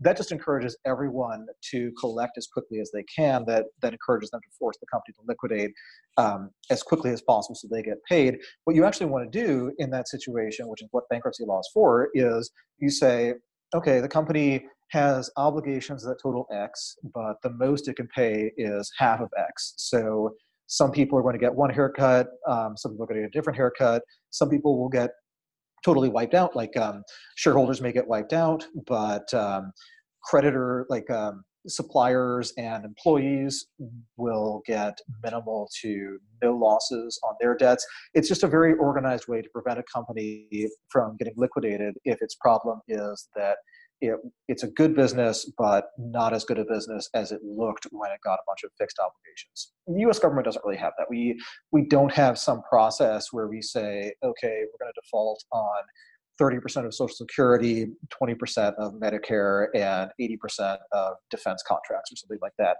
It'd be nice if we did, but um, governments just aren't set up to do that. Peter Thiel's argument on the Eric Weinstein podcast was that uh, the importance of economic growth or one of the reasons it's super important is that it curbs violence basically. But uh, but also you know it tends to increase economic inequality because the rich getting richer faster than the poor getting richer. And people say that rising economic inequality also creates violence. So what's uh what's better for reducing violence economic growth or uh, or inequality? And are concerns about inequality overstated or how should we think about this? It is it is really tough to say because if you look at research like um, Piketty's research, for example, on economic growth and uh, and the returns on assets, Piketty has this argument that in many cases returns on assets are greater than growth. So over time, the rich end up owning all the assets. But if the rich are earning interest on their assets and they're not consuming all of that, then we end up with uh, with less consumption inequality than wealth inequality. So, in terms of how you live day to day, it's it's not as egregiously unequal as it looks on paper. Also, um, if if rich people are earning high returns relative to economic growth, then over time they're a larger proportion of the economy. So economic growth slowly approaches the return on wealth. So, in that sense, if you combine the lower marginal propensity to consume with the higher return on, uh, on rich people's assets, you actually end up with this view where we implicitly entrust more and more of our, our collective wealth to the people who get the highest return on it. And then we we do owe money on paper, but we still get nice things. That that may or may not be a sustainable outlook, but the reason that we don't know whether or not it's sustainable is that historically it doesn't last. So with basically with the exceptions of the United States and Australia, every country has had this near total drawdown in financial wealth at some point in its history. So um, the U.S. like nominally the Great Depression was that because the Dow dropped ninety percent, but the Dow circa 1929 was a lot more analogous to the NASDAQ today. It was the Dow Jones Industrial Average when industrials were a fairly recent category of, um, of equity investment. And a lot of people would have had bonds or real estate, other assets that didn't get hit as much. And there was significant deflation at the time. So, in real terms, Dow didn't drop quite as much. So, basically, the US and, um, and Australia, which is a fairly small country, so it doesn't really matter in terms of determining the narrative, um, we don't have this experience of the massive wealth drawdown. But for every other country, that is basically how the reset happens. That when times are good, the return on wealth is greater than the growth in overall GDP. So over time, the wealthy as a class end up with more uh, larger share of the country's resources, and then there's a war or a plague or something, and that all gets wiped out. But there's also the question of how permanently it get, gets wiped out. So there are um, there are not data points everywhere, but there are enough data points to get suspicious where wealth actually seems to persist in families even if the nominal wealth gets totally wiped out. So, um, one of the case studies there is that someone came up with a list of, I think, aristocrats in uh, Renaissance Florence or the wealthiest merchants in Renaissance Florence, and then looked at the uh, average per capita wealth of people with those surnames today and found out that even even after multiple wars and conquests and all sorts of upheaval and uh, and several centuries that even then you were more likely to be well off you're more likely to have a high status job and a postgraduate degree if you happen to be descended from one of these people. Um, another example of that is uh, the descendants of wealthy slave owners in uh, post Civil War South. They ended up being wealthier than average, even though a lot of their land got expropriated, a lot of their, their wealth was, was burned down or otherwise destroyed. Um, the Confederate dollar was inflated into being worthless. So they had probably a near total drawdown in wealth, but were still richer than average after that. Uh, you can also look at the Chinese Communist Party. A lot of senior members of the party today are descended from senior members um, a generation or two ago. A lot of the uh, senior members of the Chinese Communist Party are actually uh, people who spent a lot of their childhood doing forced labor on farms because they were part of the intellectual elite who Mao sent off to the countryside. So there's just um, there are a lot of examples of persistence of wealth even after this massive drawdown. Um, one of the more interesting ones is um, this book, uh, the, A Farewell to Alms, which looks at English property records. So we have really extensive, detailed records of English um, English people's net worth. And what the what the author of that book discovered was that there was this cohort of people in England who tended to have a lot of kids, um, tended to, to breed above replacement levels. So they have a lot of descendants today. And they were not actually the super rich. So the poor um, tended to have a ton of kids, super high infant mortality. So they were stuck at the, the worst part of the Malthusian trap. Um, the rich did not have quite as many kids, but they also had an extremely high murder rate. So a lot of rich people did not live long enough to have big families because they were stabbing each other um, the people who did end up having big families and who also had somewhat lower infant mortality rates than average were the the craftsmen, merchant, merchants, the, the middle class. So those those people are disproportionately likely to be the people who uh, the average English person is descended from today, and a lot of people have, in this really roundabout, indirectly, inherited a lot of those very middle class values. So in England today, um, as far as I know, it is fairly uncommon to uh, to murder anyone in a duel over your mistress, over the fact that you both have the same mistress or something. So um, so in, that's another way in which wealth gets um, retained over a really long period is, is this set of cultural norms, where the cultural norms that keep you alive and that prompt you to save money um, over in the distant past would have led you to have more kids and at present just lead you to have more money what do you think should be the this big question should, should be the proper role uh, slash scope for for wall street uh, finance broadly uh, and or uh, government? And what do you think is the strongest uh, justification for each? Sure. So they actually serve the same purpose which is to coordinate a lot of people's behavior in order to pursue some distant, uncertain objective. So um, they, there are a lot of a lot of cases where you can have the same role performed by one or the other, and it almost doesn't matter.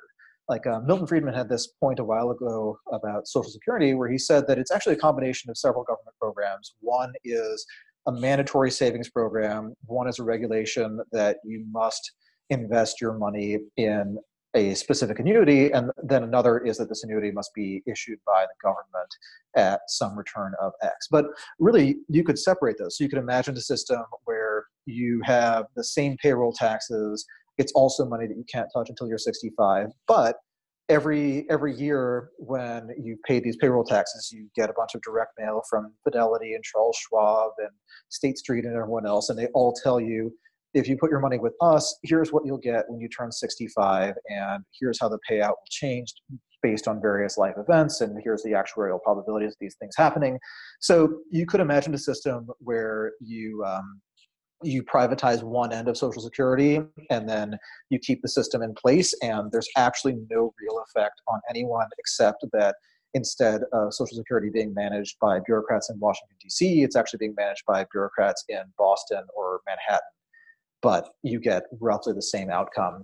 Um, there's this striking parallel between financial bubbles and big successful government projects where um, they both coordinate a lot of behavior that is optimal if it happens in parallel, but not that useful if it happens in sequence. So if you look at the Apollo program, you could imagine the components of a spacecraft being invented over a 50 year period. So um, we, by the year 2000, have the capability to land on the moon, except that if you invent the rocket and there's no lander, then there's no market for your rocket, so you go bankrupt. Um, if you invent the guidance computer, but there's nothing to guide, same deal. It's it's only viable to invent each of these components if you know that the project is going to literally achieve liftoff on some date. You can look at the um, you can look at Moore's law and the PC revolution as something similar. So um, one of the reasons that Bill Gates is so rich today is that he realized that uh, computers kept getting faster, they kept getting cheaper. That means that if you build something that is barely usable on today's computers, you wait three years and it's the best product on the market and runs just fine on the computers two generations later. So um, people like Gates were able to consistently um, they were able to build for that next generation of computers. And because everyone knew that Gates and his ilk were building applications for much more powerful computers than existed at that point, they knew to build those powerful computers because they knew they'd have a uh, they'd have a product that was compatible with the newest and latest and greatest software. So financial bubbles and governments are good at coordinating behavior. And then the question is just um, which one is better equipped to coordinate which kind of behavior. So if you are trying to um, to race to cure some disease that is um, really really common in extremely impoverished parts of the world, um, probably it's not going to be an especially hot IPO if the company that cures that disease goes public, but it is something that would would make someone in the government feel really proud that they had done something good with their life if they're able to to solve that problem. So maybe that is something the government should do. But if the question is, we've invented this cool technology, maybe it was by a university, maybe it was a government research lab, but um, we need it to be something that is, or we, we think that the best thing for the world is if this is something that's in everyone's home that is really cheap and um, that everyone can use that's something that the private sector is really good at is, is taking technology that works and uh, finding a way to market it finding a way to brand it finding a way to sell it to as many people as possible um, both of those systems do have cases where they break down so um, both the, go- the government and the private sector can get into these vicious cycles where they exist to solve a problem. So they're sort of um, sort of ranchers or farmers where they keep growing a new crop of the same problem and then selling a solution to that problem. So um, in that sense, you could view some police forces and Monsanto as being in the same business where the police forces are are run in such a way that there's always this low level crime problem and so they always have an excuse to to be active in addressing that problem. Monsanto gives you something that um, gives you seeds that grow really fast, but they they get devoured by insects unless you also buy the Monsanto pesticides. So it's um in both cases they they become part of this epiphenomenon where there's a problem they monetize the solution or they benefit from solving it but they also benefit from keeping the problem around um, there's there's not a good heuristic for deciding who does what because a lot of it depends on um, on cultural factors, whether that's um, at a national level, like the U.S. is just way more comfortable with um, with risk than a lot of other countries, or certainly way more comfortable with risk than um, than most European countries. So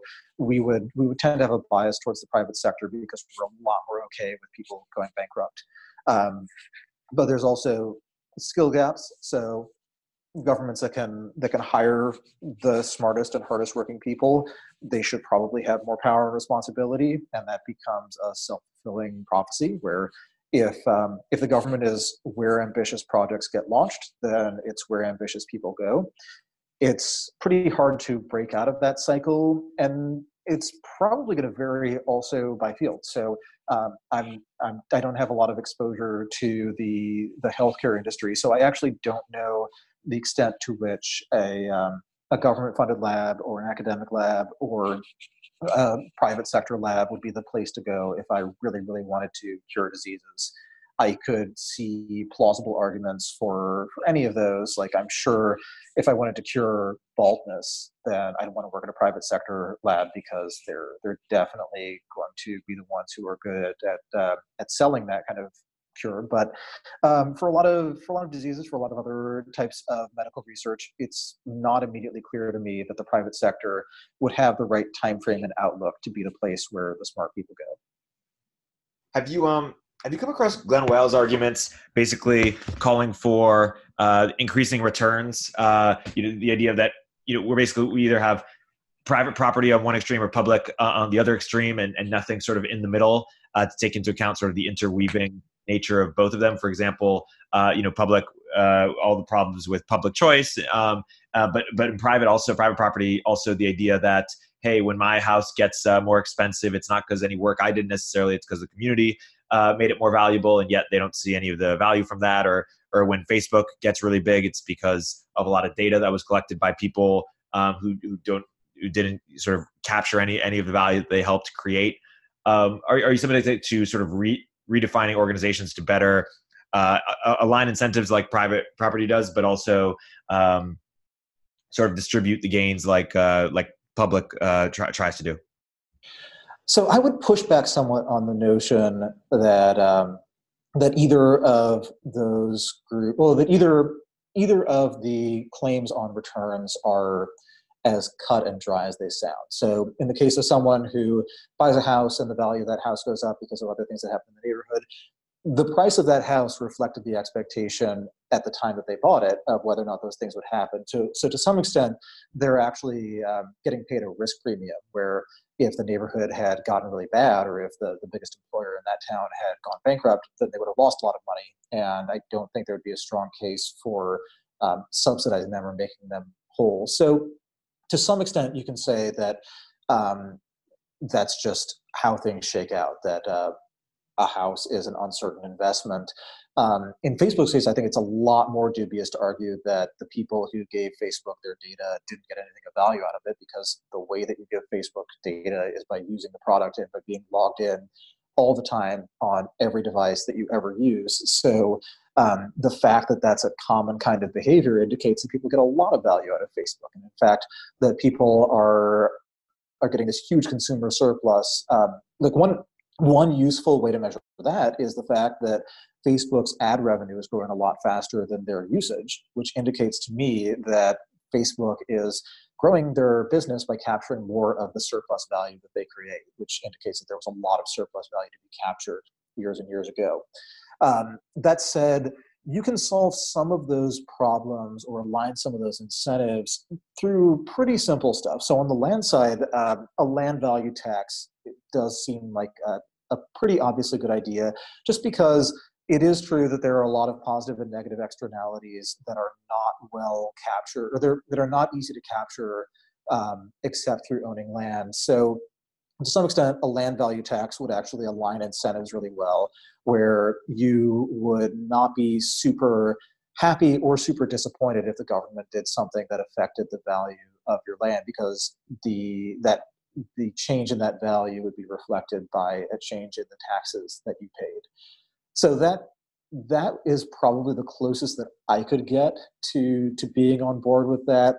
It's in the U.S. at least we have this long history of businesses that are pseudo public, pseudo private, and they just all end up being huge disasters. Like um, in in the 1970s, we had this really tightly regulated savings and loan industry, and the regulations didn't allow the uh, the S&Ls to react appropriately to changes in interest rates. So basically, savings and loans would uh, borrow at three 3%, so they pay 3% of deposits. They would lend at 6%, and um, they would lend for the long term. So they're, they're basically betting that long term interest rates don't go up too much.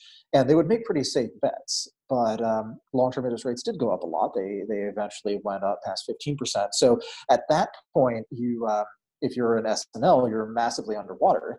And what the government did was it loosened restrictions on their ability to take deposits. It loosened their restrictions on what they could lend to, and basically allowed the industry to bail itself out by growing its way out of the problem. So if you have a bunch of loans on your books and the loans are underwater and your equity is actually worthless and you just triple the size of your balance sheet make a bunch of other loans the loans are high interest as long as those loans pay off you can eventually get back to even but it's injecting a lot of systemic risk into the economy and uh, by the early 90s that system totally fell apart uh, there's a similar um, i guess somewhat analogous example in uh, california in uh, the late 90s, early 2000s, when they the original plan was to totally deregulate their energy market, and uh, there was a lot of pushback on that. So they came up with this system where it was um, it was deregulated in the sense that utilities could buy power from anywhere. That there was a sort of there was a market in wholesale electricity, but they wrote a ton of rules to limit the extent to which that market could be abused. The problem is if you write a bunch of rules on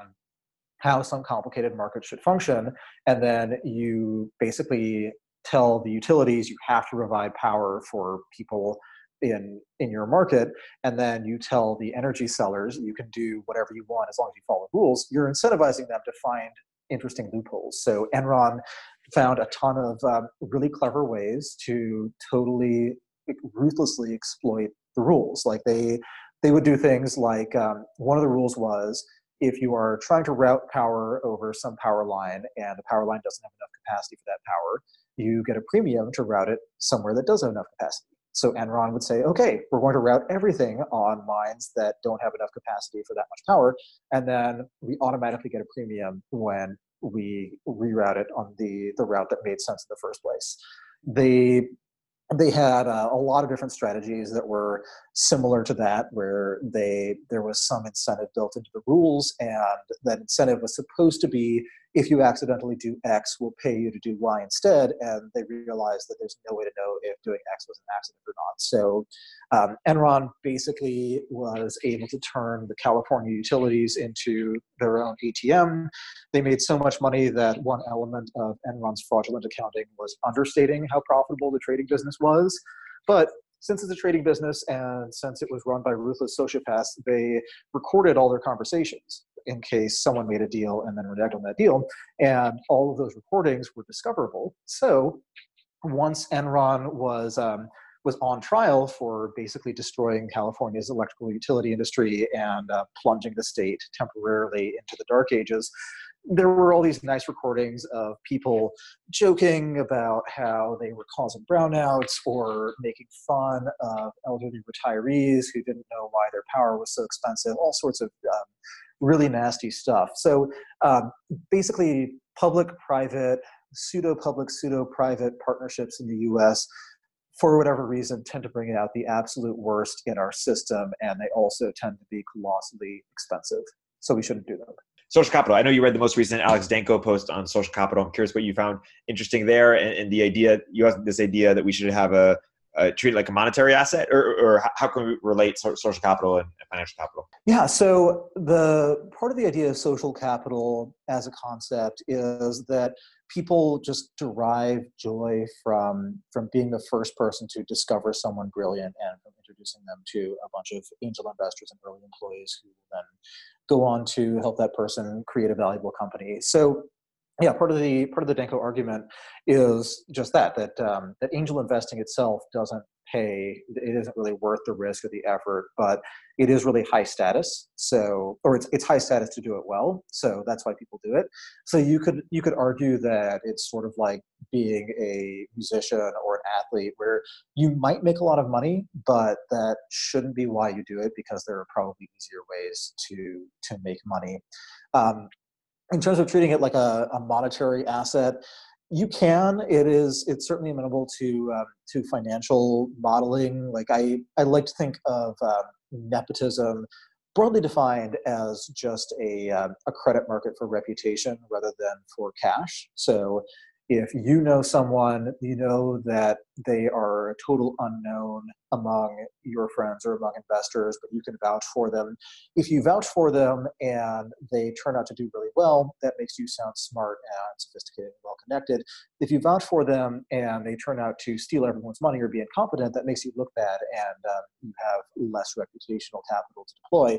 So it ends up being uh, a temporarily or an incrementally self-correcting system, of course, you can end up with social capital inequality with people who are just totally locked out of the system, have no way to get in, and um, that might be analogous to a banking system where the banks are willing to lend money to literally anybody who doesn't need it and are not willing to risk money on new and uncertain projects.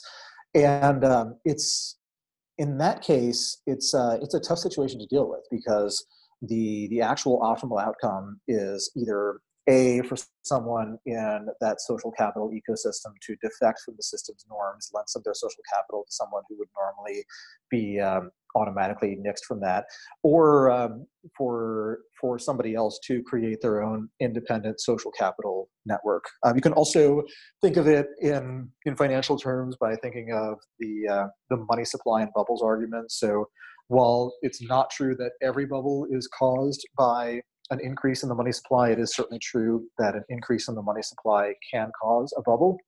So if you have an increase in the reputation supply, if there are just more people willing to vouch for more people, then you end up with too many bad ideas getting funded. And you also end up with people optimizing for getting recommended versus optimizing for building something good. So that also directly analogizes to financial markets.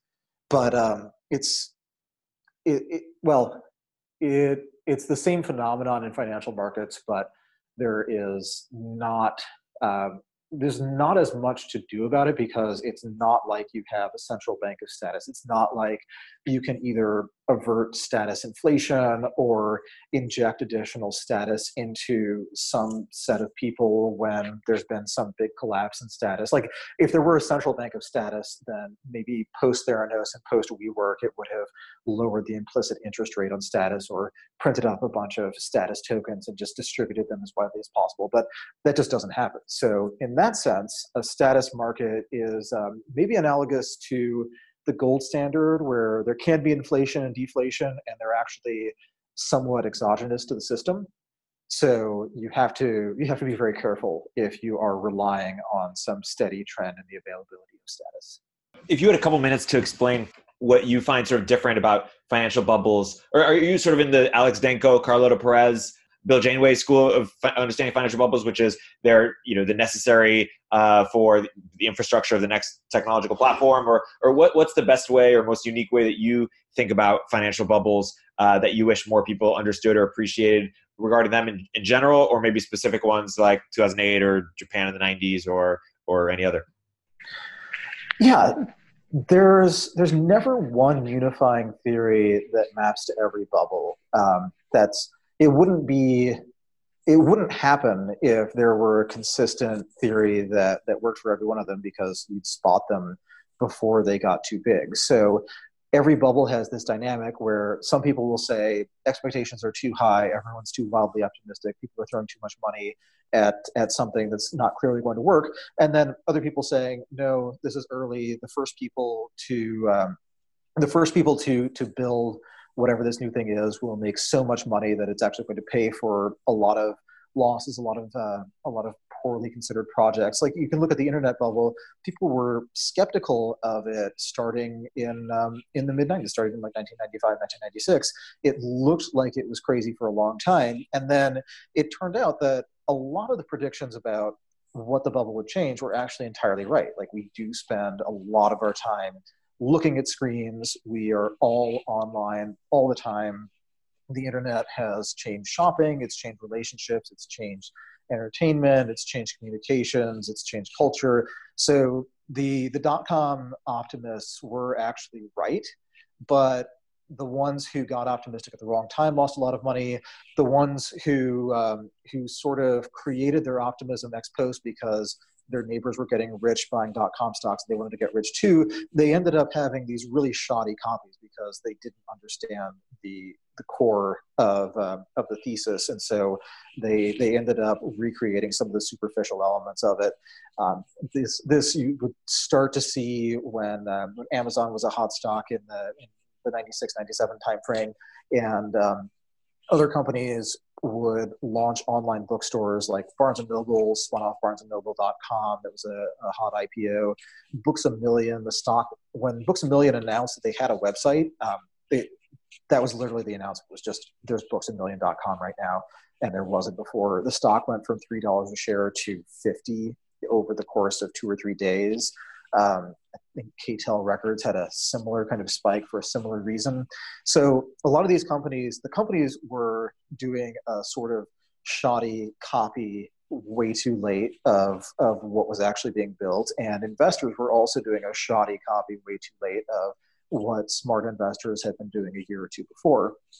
Um, every bubble is going to be different because we all know what happened in the last bubble. We don't want to make that mistake again, so we'll make a totally different mistake.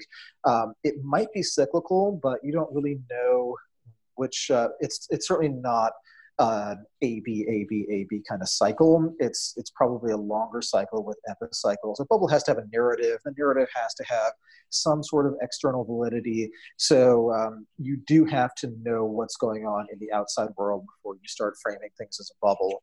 Like um, you can look at that back and forth um, dynamic where you have one kind of bubble and then a totally different kind of bubble if you compare 2000 with 2008. So in 2000, it was this bubble that was all about um, all about an inflection point, all about this radical change in what was possible, all about a whole lot of new wealth being created and being captured by a small number of very clever people and very powerful companies. In, in 2007 and 8, the, the bubble collapse was a collapse in this bubble about convergence rather than divergence. It was about every country catching up to the US in terms of GDP per capita. It was about um, volatility across all asset classes, whether it's currencies or commodities or housing, especially, or loans backing housing, about all of those volatilities being compressed. It's about every stream of cash flows being modeled better and better. Like we really did have these incredible achievements in how to think about um, modeling the values of different collections of cash flows, assuming that the correlations between them were knowable. It just turned out that if everyone's investing based on historical correlations and they all invest in the same basket of uncorrelated assets, then the marginal driver of pricing in those assets is those incremental investors. So if they all have to sell at the same time, correlation between uncorrelated, historically uncorrelated assets goes to one and everybody gets wiped out. So those are totally different bubbles. Like um, internet stocks did not necessarily correlate that strongly with one another. Um, there were different sub bubbles within the bubble. Like there was there was a media phase. There was a sort of user generated content phase um, towards the end. There towards like the late '90s, uh, like late 1999 or so. A lot of the contracting companies. So the companies where they would pay someone $30 an hour to write Perl and then they would rent that person out to a big company for $200 an hour. Um, those companies did well in 1999. And then in 2000, even after the NASDAQ bubble had peaked, there was this thesis that a lot of the, the router companies, network equipment companies, and enterprise facing companies, they would still do well because everyone had raised so much money for their dot com startup ideas in 1998 and 1999, they'd still have to spend the money. But it turned out that a lot of the money on infrastructure was spent ahead of Y2K. So all of the uh, all of the really old hardware and software was just ripped out and replaced with new stuff. So um, everything was shiny and new on January 1st, 2000, and then uh, IT equipment capex just plummeted after that. So there were lots of little bubbles within that bubble that all had their own internal logic. Um, and then if you if you were scared straight by that, if you said, "I will never again be fooled by this chart that's screaming up and to the right," then the chart you'd get fooled by is a chart that used to be bouncing around, wobbling a lot, and that got steadier and steadier and steadier over time because eventually that chart just goes straight down. Uh, last uh, last question. You you had this post about why reading is is better uh, it, for ingesting information than uh, podcasts or other things, and not just for certain people, but for everybody. and I uh, I took it personally a little bit. That's a, that's a bit strong, but I was uh, I was in, I'm insecure, I should say, because I, I had recently decided that instead of and this is a bit different than what you said. Instead of reading nonfiction books about very complex topics, I should invite the authors on my podcast and just uh, interview them uh, and you know maybe read a little bit to prepare for it but that that would be a more effective way to internalize sort of the main points and and and points of nuance that are that are or, and contention that are not necessarily in the book. Why am i wrong or, or or why is something about reading just just so much better as a way of retention? Because i i i was having difficulty retaining sort of nonfiction books and big ideas as opposed to just talking to people who who who they themselves have internalized it well, I guess I'm a little bit of a traitor to my cause because I am on a podcast right now. But what I would say is that um, the people you find, if you're so one, if you're in a position to talk to the author of a nonfiction book, that that is probably more efficient because a lot of books, if they're on a topic you're interested in, you already know a lot of the information, and what you really want is to read the book as if you're having an argument with the author where you find the things they disagree on or you find the little details that they knew that you didn't know or the claims they make that you think are totally refuted by something you know. So it's much more efficient to do that if you can just get the authors to talk to you. Um, i do agree with that. But um, the broader point that i was making was that writing has um, has fairly low production costs for um, for anyone with niche interests. So you it, it, has low, low production costs and low discovery costs. So if someone is going to write the definitive article on some software library or something, it's just um, it's super easy to find it on Google. It's super easy for them to just type type type and hit publish, and there it is. So that makes writing really good for for long tail content. Um, writing also has these nice affordances for complicated ideas. Uh, you can scroll forward, you can scroll back.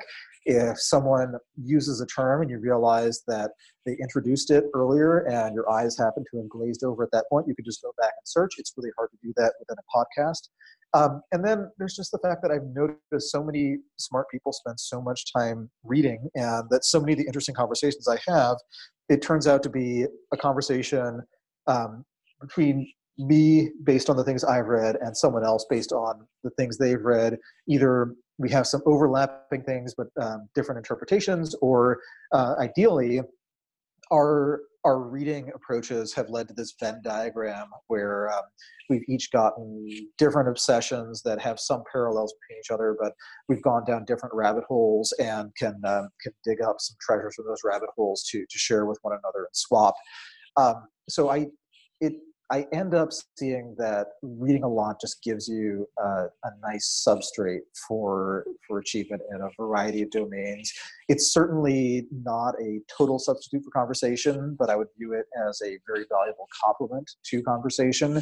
And um, the main comparison I wanted to make was was not so much reading versus podcasts um, because podcasts so podcasts versus reading um, they they do have the value of, uh, of being consumable in different concepts of being consumable semi-passively. Like i'm not going to read a book if i'm washing the dishes or if i'm uh, on a bike or running or something but i can listen to a podcast. And in fact um, when i'm doing cardio which is not that often in my life but when i am doing cardio i do end up listening to uh, podcasts while i'm doing it. So so to that extent, um, podcasts do fit into some pieces of time that would otherwise be dead time. But what I was really going after was actually getting information from video because video has really high production costs. So it has to appeal to a lot of people. That means it can't be niche, but a lot of people like the idea of having niche interests. So there's this tendency for online video creators to to try to pitch something as niche, but to actually dumb it down somewhat or to to make it pseudo niche but actually pretty bland and um, and that's just the worst but but it makes sense that you'd you'd package something as totally distinctive and narrow and you, the viewer, are one of only a dozen people who can possibly comprehend this, and then you look at the viewer count, oh, it's it's not a dozen, it's 12 million. Uh, clearly, this is actually not that niche, not that weird. Um, it does it just costs a lot to make a video that is watchable, whereas it's really really easy to go on Medium and produce a really nicely formatted blog post. Like that's why I'm on Medium was just I wanted to not waste um, between one and 30 hours on CSS um, to make the blog look okay. And Medium makes it look better than okay instantaneously, which means more time for the content. Uh, you mentioned I asked you earlier who's the most underrated intellectual right now, and you uh, you came up with Samo uh, Burja, I think it is. Well, why, why Samo? Samo thinks hard about institutions, about where they come from, why they persist, why they die, and that's useful. Um, it's useful to me in an American context because of the, the drawdown problem I mentioned earlier, where Americans, for our most of our cultural history, just haven't had this experience of getting totally wiped out and having to start from nothing again. And that makes us uh, a very risk tolerant culture, but it also makes us stupidly optimistic. So um, I think taking this broader historical view where you say every society collapses eventually, every empire falls, every institution ends up getting captured by people who are indifferent to or even antagonistic to its goals. And that if you care about achieving anything, you have to understand this mortality of every institution. Um, that's that's really bracing and refreshing. It's an intellectual cold shower, and he's just a really deep thinker who's who's looked at a variety of historical issues. Um, I think the thing he most recently changed my mind about actually goes back to the text versus video discussion because he did point out recently that there is one category of information that YouTube has led to a revolution in, which is tacit knowledge, which is how you physically do something with objects in the real world. So if you want to fix a car or any household appliance, you can find a YouTube video in which someone demonstrates exactly how to do it. And that is something that I would not want to explain how to do in a blog post. I would want to actually watch a video of it. In fact, um, my, my wife and I have this uh, pack and play for our kids, and every um, every time a kid outgrows it, we disassemble it and stash it away. And every time we do, I watch the same YouTube video explaining exactly where to touch and what to hit and how to how to shift it around so that it folds up into this tiny um, storable object. Uh, you, have written about the the tyranny of long generation. Uh, what does that mean? The tyranny of the long generation refers to this phenomenon where, when an industry is growing quickly, it continuously hires more people, it continuously hires a new cohort of people every year. So the average age tends to be pretty young in that industry. So you can look at something like banking in the 80s and 90s, consulting and law around the same time, tech in the 90s, tech in the 2010s. These are industries that are growing really quickly. Um, a lot of people join the industry out of college. And what happens in an industry that's growing like that is that there are a lot of opportunities for upward mobility. So if the company you're at is doubling in size every year, then if you've been there two years, um, three quarters of the employees have been there less time than you, you've accumulated social capital, you can probably end up managing people and uh, working on interesting stuff. But where things get difficult is when an industry's growth slows down.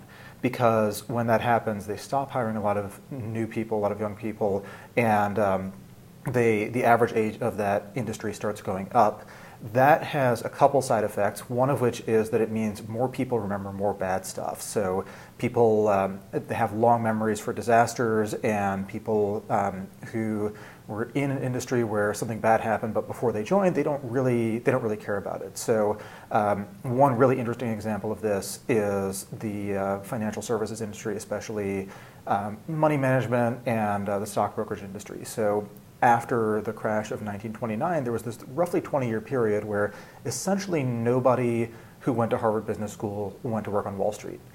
And what that meant was that by 1950, the, um, the average age for the industry had to be in the 50s. A young person in the industry would have been 40 or so. So when people like Warren Buffett and some of the early go-go hedge fund managers, or go-go mutual fund managers of the 1960s, when they started to join the industry, there was not a lot of competition, especially for higher risk stuff. So a lot of these go-go fund managers they would look at tech stocks and at the time tech would be things like polaroid xerox ibm um, for someone who'd been investing in 1925, 1926, et cetera, they remember 1929. They remember what happened to RCA, General Electric, uh, to all of the hot tech stocks of that age. So they were pretty averse to that. In Warren Buffett's case, he wasn't looking at tech at all, although he did some uh, some tech investing with his personal money, he was looking at a lot of companies that had very complicated financial structures. And this is something that people also had really bad memories of from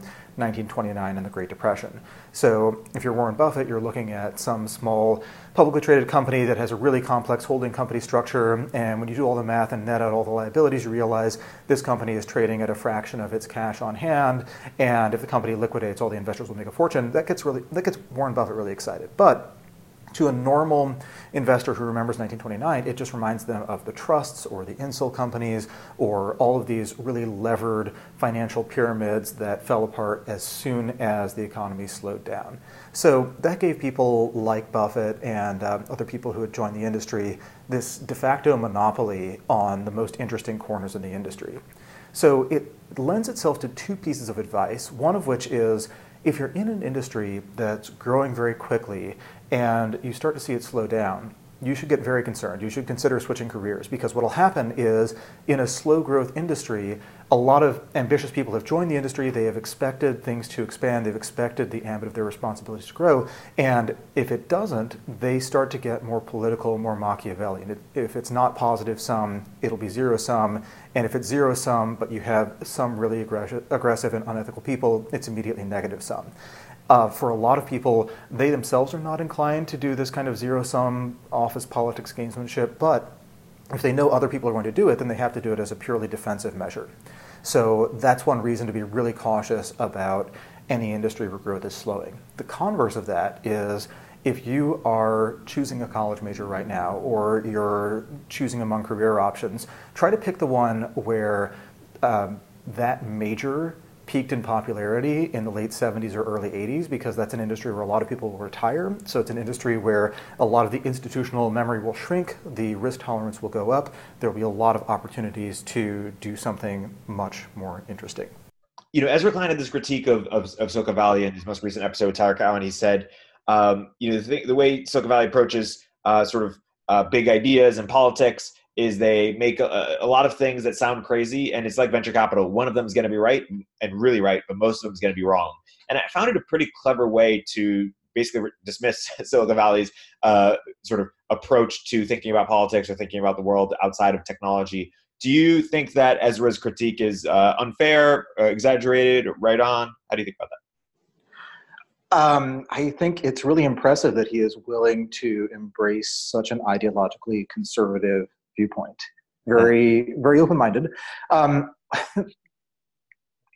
experimentation is a lot more appropriate in the private sector than in the public sector because in the private sector it's uh, it's really easy to fail. Like there are high profile failures where everyone wonders how this company raised so much money when it was obviously fraudulent, but they're high profile failures um, high profile failures for the government are often programs that still exist and are still spending money and that someone is still in charge of and they're still gradually getting raises for running. So um, a totally different kind of failure. Like i i want all of the crazy ideas like that that uh, that have a high risk of failure. I want a lot of them to be implemented by the private sector unless they require the kind of coordination that governments can provide the private sector can. In which case, we should be really cautious. We should um, we should ask how to get extremely competent people into government to implement those things. Um, Dominic Cummings is trying to do that in the UK right now. I don't think that a Cummings like figure exists in the US, although um, I hope I hope someone like that does. I mean, statistically, we're a bigger country. We should have someone like that. Perhaps we do. They're just lower profile.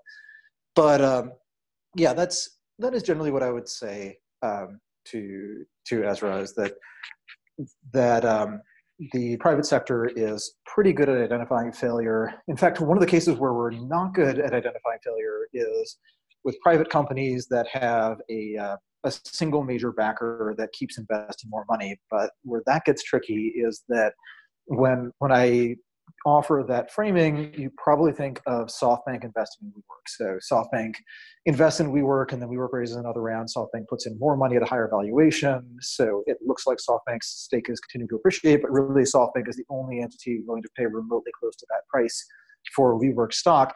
But um, in his uh, Reddit Ask Me Anything a long time ago, Peter Thiel had the argument that um, that when a company raises money and it's the, the leader of the round is a repeat backer and everyone says it's overvalued, it's probably undervalued. And the more overvalued people say it is, the more undervalued it actually is. And uh, Facebook would be a classic example of that, where every round that Facebook raised, people talked about how this is the peak of um, at first the Web 2.0 bubble and then the social media bubble. And um, every round that Facebook raised turned out to be a very good deal for its investors. So um, that is that is a case where the where the, the private sector is not very good at spotting problems, but it's also a case where the the private sector actors who are creating those problems have disproportionately more money at stake, and so they lose disproportionately more when it doesn't work out. Like the, the punishment for WeWork's failure, or, or the I guess the drop in WeWork's valuation, is that it's extremely hard for SoftBank to raise Vision Fund two, and that a lot more investors are really nervous about uh, about the signaling value of taking money from SoftBank. So they are actually getting penalized even disproportionately to the amount of capital they lost. And that's just less common in government. In government, if you have a failed program that's supposed to address some problem and it doesn't address that problem, well, now the problem is bigger, so we need the program more than ever. D- describe the uh, the argument you make, uh, or the business books rare coins argument. Sure. So these are both arguments about what information we have and what selection mechanism causes us to get that information and not other not information from other sources so with business books um, i first started reading business books in probably 2001 or 2002 and i was really really spoiled because a ton of books came out about the dot-com bubble and then about Enron, and um, they were all really dishy, had lots of details, were very eloquent and well written. So I was just under the impression that if you care about reading long form stories about business, you will always have something fun to read. But that wasn't the case. Um, by 2004, 2005, it was pretty much a wasteland. And then in 2009 and 2010, you started getting really good books again. So what I realized was that a couple things have to happen. Um, that one thing that has to happen is that you need smart, well informed people who are not really, really busy making a ton of money who can talk to an author instead. So this has to be either after the exit or after they've lost a ton of money and are really resentful. You want them to have an incentive to tell their side of the story because then you have a clean, coherent narrative. Of course, it's a biased narrative, and um, a lot of the authors of these books don't really recognize that because a lot of successful business people have to be really good at telling the story because that's how they raise capital. And a lot of them are also salespeople. They're also recruiters for, for whatever company they're running. So they have to be really, really good at articulating a vision.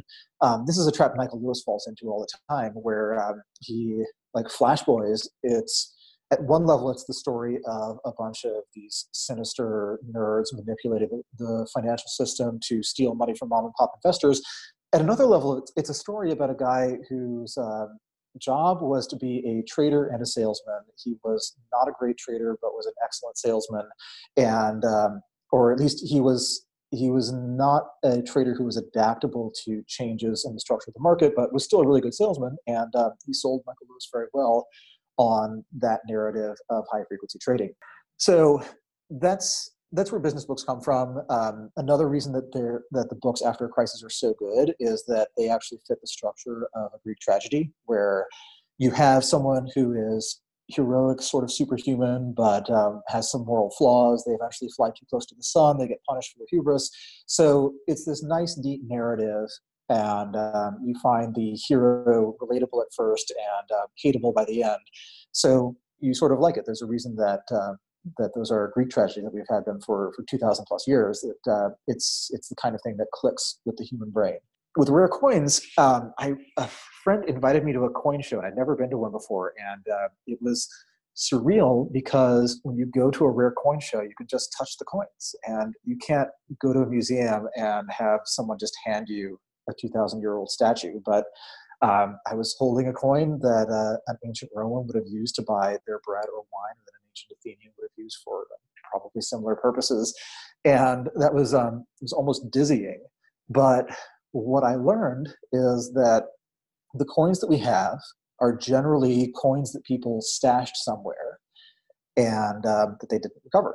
So if you have a bunch of coins, it's probably because you have some money. It's probably because um, the rate of return on wealth is greater than economic growth. So you're you as a, a member of the craftsman or merchant class or the banking class, you're able to to accumulate wealth over time. You bury it because you want to keep it safe, and then um, somebody kills you and burns down your city, and so you don't recover the money, and some archaeologist uh, finds it millennia later.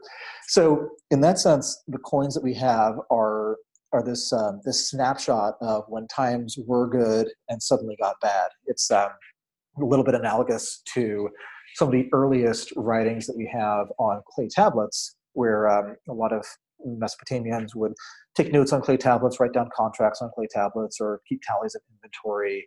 And um, most of those tablets could be reused because it's clay, but if you were doing that and your city got razed to the ground, the razing process bakes the clay, so it saves it from RAM to ROM, and we just have this permanent snapshot of what business was like right before business got extremely bad. Another thing we were thinking about is what why um, you know Peter Thiel wrote this book about how monopolies and, and yet why in so many industries are there duopolies or multiple power players when it looks like there should be one dominating. Yeah, so this is it's a striking phenomenon because there are a lot of spaces where you can name a monopoly, and it's pretty obvious that there should be one, like um, Facebook monopolizing social networking because you wouldn't join a social network your friends aren't on. They're all on Facebook, so you're on Facebook. Um, Google monopolizing search because to continuously optimize search results, you need a lot of data points on what people search and what they subsequently click. So if you have high market share and even decent engineers, you will maintain your high market share and be able to afford lots of those engineers. So monopolies it seems pretty obvious that that they should um, we should expect them to exist in any technologically dynamic sector. We should expect them to periodically get killed or get regulated um, into submission. But you know, we, we're not surprised to see them. But duopolies are weird. There's it's weird that there would be two companies that are really good at producing sugar waters. So you've got Coca Cola and Pepsi. Um, nobody really thinks that Coca Cola is going to beat Pepsi or vice versa, but they're both very nice, profitable businesses. In, aircraft, you've got Airbus and Boeing. In um, in travel search, you have Booking.com and Expedia. So it is weird that there would be duopolies in some sectors and not in others. And what I suspect is that it's going to be a different story in each case. So with Coca Cola and with Pepsi, you do need ubiquitous distribution and you need ubiquitous marketing. So the reason that these work as companies and as cultural phenomena is that if you can buy Coca-Cola anywhere, then Coca-Cola can advertise anywhere and remind you that you like it. And if they advertise anywhere, then you will go buy it. So it's a nice virtuous cycle. Um, it's probably the case that Coca-Cola and Pepsi um, expanded in, at, in different parts of the country. They expanded at different paces at different times, and it may just be that that there's enough mindshare out there for one uh, for for two companies, but that three would not be profitable enough to to persist. Like there are there are lesser colas out there, but um, if you're if you're a fan of one, it's usually out of some some ir- ironic sense or some just perverse love for the underdog. Um, the the products are pretty similar, so um, I think everyone with an opinion on how similar they are has read the same Buffett biography I did, where the um, it's the the Lowenstein one um, yeah, the Lowenstein Buffett biography, in which he talks about how Coca-Cola launched New Coke because Pepsi did an ad campaign where people did blind taste tests and they're like Pepsi, and Coca-Cola knew exactly why. Pepsi is four percent sweeter, and people love sweet things. Um, as a side note, there's a, a, fascinating article in the New Yorker a couple of years ago called "The Fruit Detective" about a guy, um, really interesting backstory but um, his job was to find exotic new fruits and sell them to high-end grocery stores. And um, his friend, the author of the article, tracks him down and asks him, "What is the secret to identifying the next great fruit?" And he says, well, "Find something that's really sweet." Uh, it turns out that all the all the subtleties, all the notes and flavors and things that doesn't matter. What matters is more sugar per bite. So Coca-Cola, they designed New Coke. It's a little bit sweeter than Pepsi instead of being a little bit less sweet than Pepsi, but people don't like it because they don't like the brand name. And what what may be going on is that it's a um, it's a Hotelling's law situation. So Hotelling is an economist. Um, he has Hotelling's rule, Hotelling's law. They're both very useful constructs, but totally unrelated to one another. Um, the rule is that maybe it's law. One of them is that competition when there are two competitors and they're competing along one axis you would expect them to be as close to each other as possible while still maintaining some visible differentiation because that way if you imagine um, the, the example he gives is imagine that there are two ice cream stands on a beach. You want to be located as close to the center as possible because that maximizes the number of people who are as close who are closer to your ice cream stand than the other person's ice cream stand anytime that um, that you move away from the center they should move right next to you because then everyone on their side is still closer to them and you don't have as many people on your side. So Hotelling's law can explain it when there is just one axis. So if it's just um, ubiquitous national distribution and nonstop national advertising are table stakes, and then the axis of competition is sweetness, then Coca-Cola captures everyone who is either from Atlanta or has slightly less of a sweet tooth, but still likes cold carbonated beverages with a little bit of a caffeine kick. And then Pepsi captures everyone who is not from Atlanta, has a bit more of a sweet tooth, and has the same beverage preference. Um, that that works for Coca-Cola and Pepsi. That also works for Republicans and Democrats, where the the cosmetic differences are um, definitely visible to everyone, but the policy differences are a lot less meaningful, especially if you talk to the actual people off the record and find out that they all think roughly alike. They just uh, exaggerate the differences for sort of pro wrestling storyline reasons. But it doesn't do a good job of explaining the online travel agencies. So there's there's really not a Booking.com flavor or Expedia flavor. Like there's there's not an axis on which they're all that different. But in that case, what is likely going on is that building up the network um, so building up the list of destinations is this extremely time consuming and tedious process with network effects, localized network effects. So Booking had this amazing position in Europe. They had this long, long tail of tiny independent European hotels, and um, Expedia and its subsidiaries really didn't, but Expedia did have a better position in the US. So in that narrative, they they both basically grew to the point where their network effect was robust enough that they could expand into one another's markets. Neither one of them had a great opportunity to do so, so they both sort of got stuck in uh, at at close to parity at, at at duopoly status. And then in their case, there's also the supply chain of attention argument where a lot of uh, a lot of travel decisions will at some point pass through Google. There would be basically two bidders, and then other companies are at some point sending their traffic to Expedia or to Booking. Um, so in that case, the two of them are, are sort of fighting it out for this one channel, but they've both fully saturated the channel, and there are not a lot of other channels for them to pursue.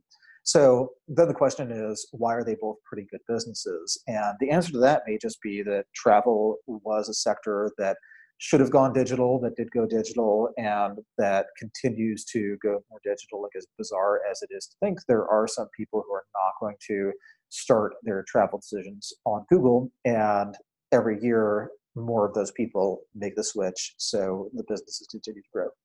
And they just have um, so that can be the story up to 2009 2010 or so and then the story thereafter can just be economic growth has continued that the richer people get the more they spend on travel. So there's been an economic tailwind to both companies that has made the businesses look better than they perhaps fundamentally are what are topics you expect to write about in the in the near future Yeah, so I, I do have, um, I basically want to, to figure out what the early stages of the Cold War looked like.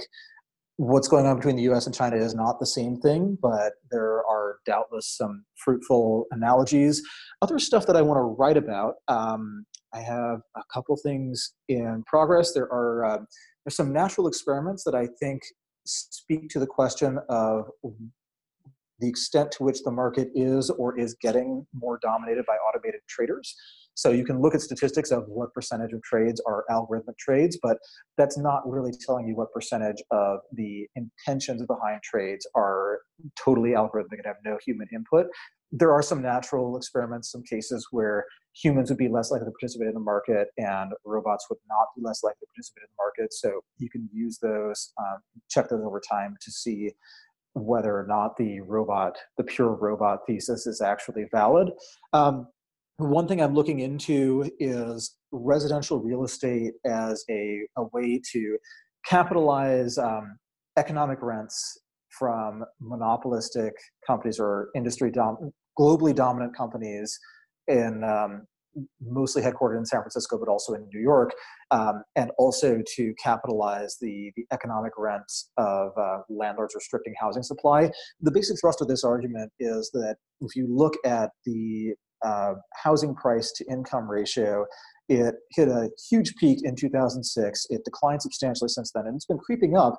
But the the areas with a lot of housing price inflation are generally areas with really good um, upper middle class knowledge economy kinds of jobs. So what I suspect is actually going on is that if you move from Dallas to San Francisco or New York, the amount, the percentage of your income you spend on real estate does go up, but your quality of life can also go up because you're making so much more money. And so you, even after your higher rent, you have more money left over. So in that case, um, the the rising ratio of housing prices to incomes is is not a huge problem. Um, one last thing I'm working on is um, the Norwegian economic miracle, which is the fact that Norway is a country uh, with a small population. They discovered some very valuable natural resources, lots and lots of oil. And um, the result is that they are slightly richer than the most uh, most direct comparable countries, so Sweden, Denmark. Um, usually, natural resources, if you discover natural resources that are worth a huge fraction of your GDP or that multiply um, your potential GDP. It usually just totally wrecks your country's institutions. So the um, the question is basically why is Norway a fairly normal country? What allows them to survive this this massive wealth creation? Um, I think that'll be an interesting one. Like you, if you compare Norway to um, to Russia or Saudi Arabia or Qatar, uh, it's just a much more balanced economy, and uh, it has a political system that is less focused on maintaining control of the natural resource versus doing things that normal governments just do. Yeah, is are there lessons that we should, the U.S. should learn, or other other countries should follow from there? Is it? Well, the U.S. doesn't need to learn a ton of lessons there because we are such a big country and we have such bountiful natural resources that we've basically been stress tested as much as can, we can conceivably be stress tested by this super abundance of wealth. So it's it's made the U.S. just the, the best place to to be. Um, we we mostly lucked into it, although um, certainly certainly a lot of people have have also worked very hard to to earn it. But um, I don't think there are a ton of lessons for the U.S. I think there are, there are probably lessons for for any country that has a large oil discovery of just um, how do you make sure that what you end up with is a large sovereign wealth fund and a slightly more robust uh, social, um, a slightly more robust social safety net versus having a country that is basically um, an armed camp protecting the oil wealth of a small number of, uh, of powerful people. And I guess one last thing that I want to write about, which um, is an interesting political phenomenon, is the change in the role of residential real estate price appreciation in politics. So if you go back to the mid 2000s, one of the theses that George W. Bush had was that he noted the correlation between owning a home and voting Republican, and he decided it was causal. and that if you make it easier to own a home, you get more Republicans. That turned out not to work especially well. Um, it was either a uh, like at best it was a really expensive vote buying scheme. At worst, it was just totally wrong. But there are two data points that I think are notable. Um, one in the U.S., one in the UK. In the U.S., you have um, the Trump tax cuts that were actually pretty bad for homeowners in um, in expensive states or at least not especially good for homeowners in expensive states. And then um, in the UK, there's this interesting incident where um, during the during the Brexit debate, a politician gave a speech where he warned that in the event that England that the UK left the EU, that housing prices could drop 15 to 18 percent. And um, it turned out that this did not the thought was we're warning people that their their biggest asset will decline in value. It turned out a lot of Tories were just not persuaded by that, but a lot of younger voters who were not super politically engaged, they were actually really excited by the idea that there was maybe a chance that a house could get cheap enough for them to buy it. So what I suspect is going on is that housing used to be this super middle class asset that um, if you could make housing prices go up, you'd make the middle class better off. The middle class tends to be conservative, so if you're a center right party, that's what you want to do. But now housing feels so out of reach for people that you um, you can create this new political coalition by telling people that they have a chance to own a home, even though it means that you are soaking the homeowners by um, increasing the supply of housing or weakening the tax incentives for owning a house and levering up that house. Um, all of these things will will make existing homeowners worse off but if they are the reason that someone owns a home then that might get that person to support a particular political party so i, I don't think that this means that the republican party or that the tories will become the party of young people like young urban workers who are finally buying their first home.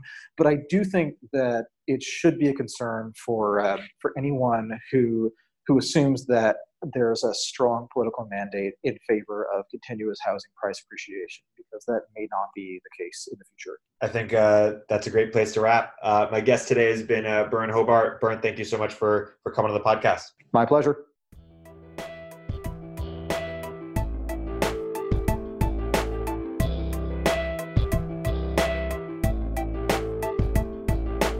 If you're an early stage entrepreneur, we'd love to hear from you.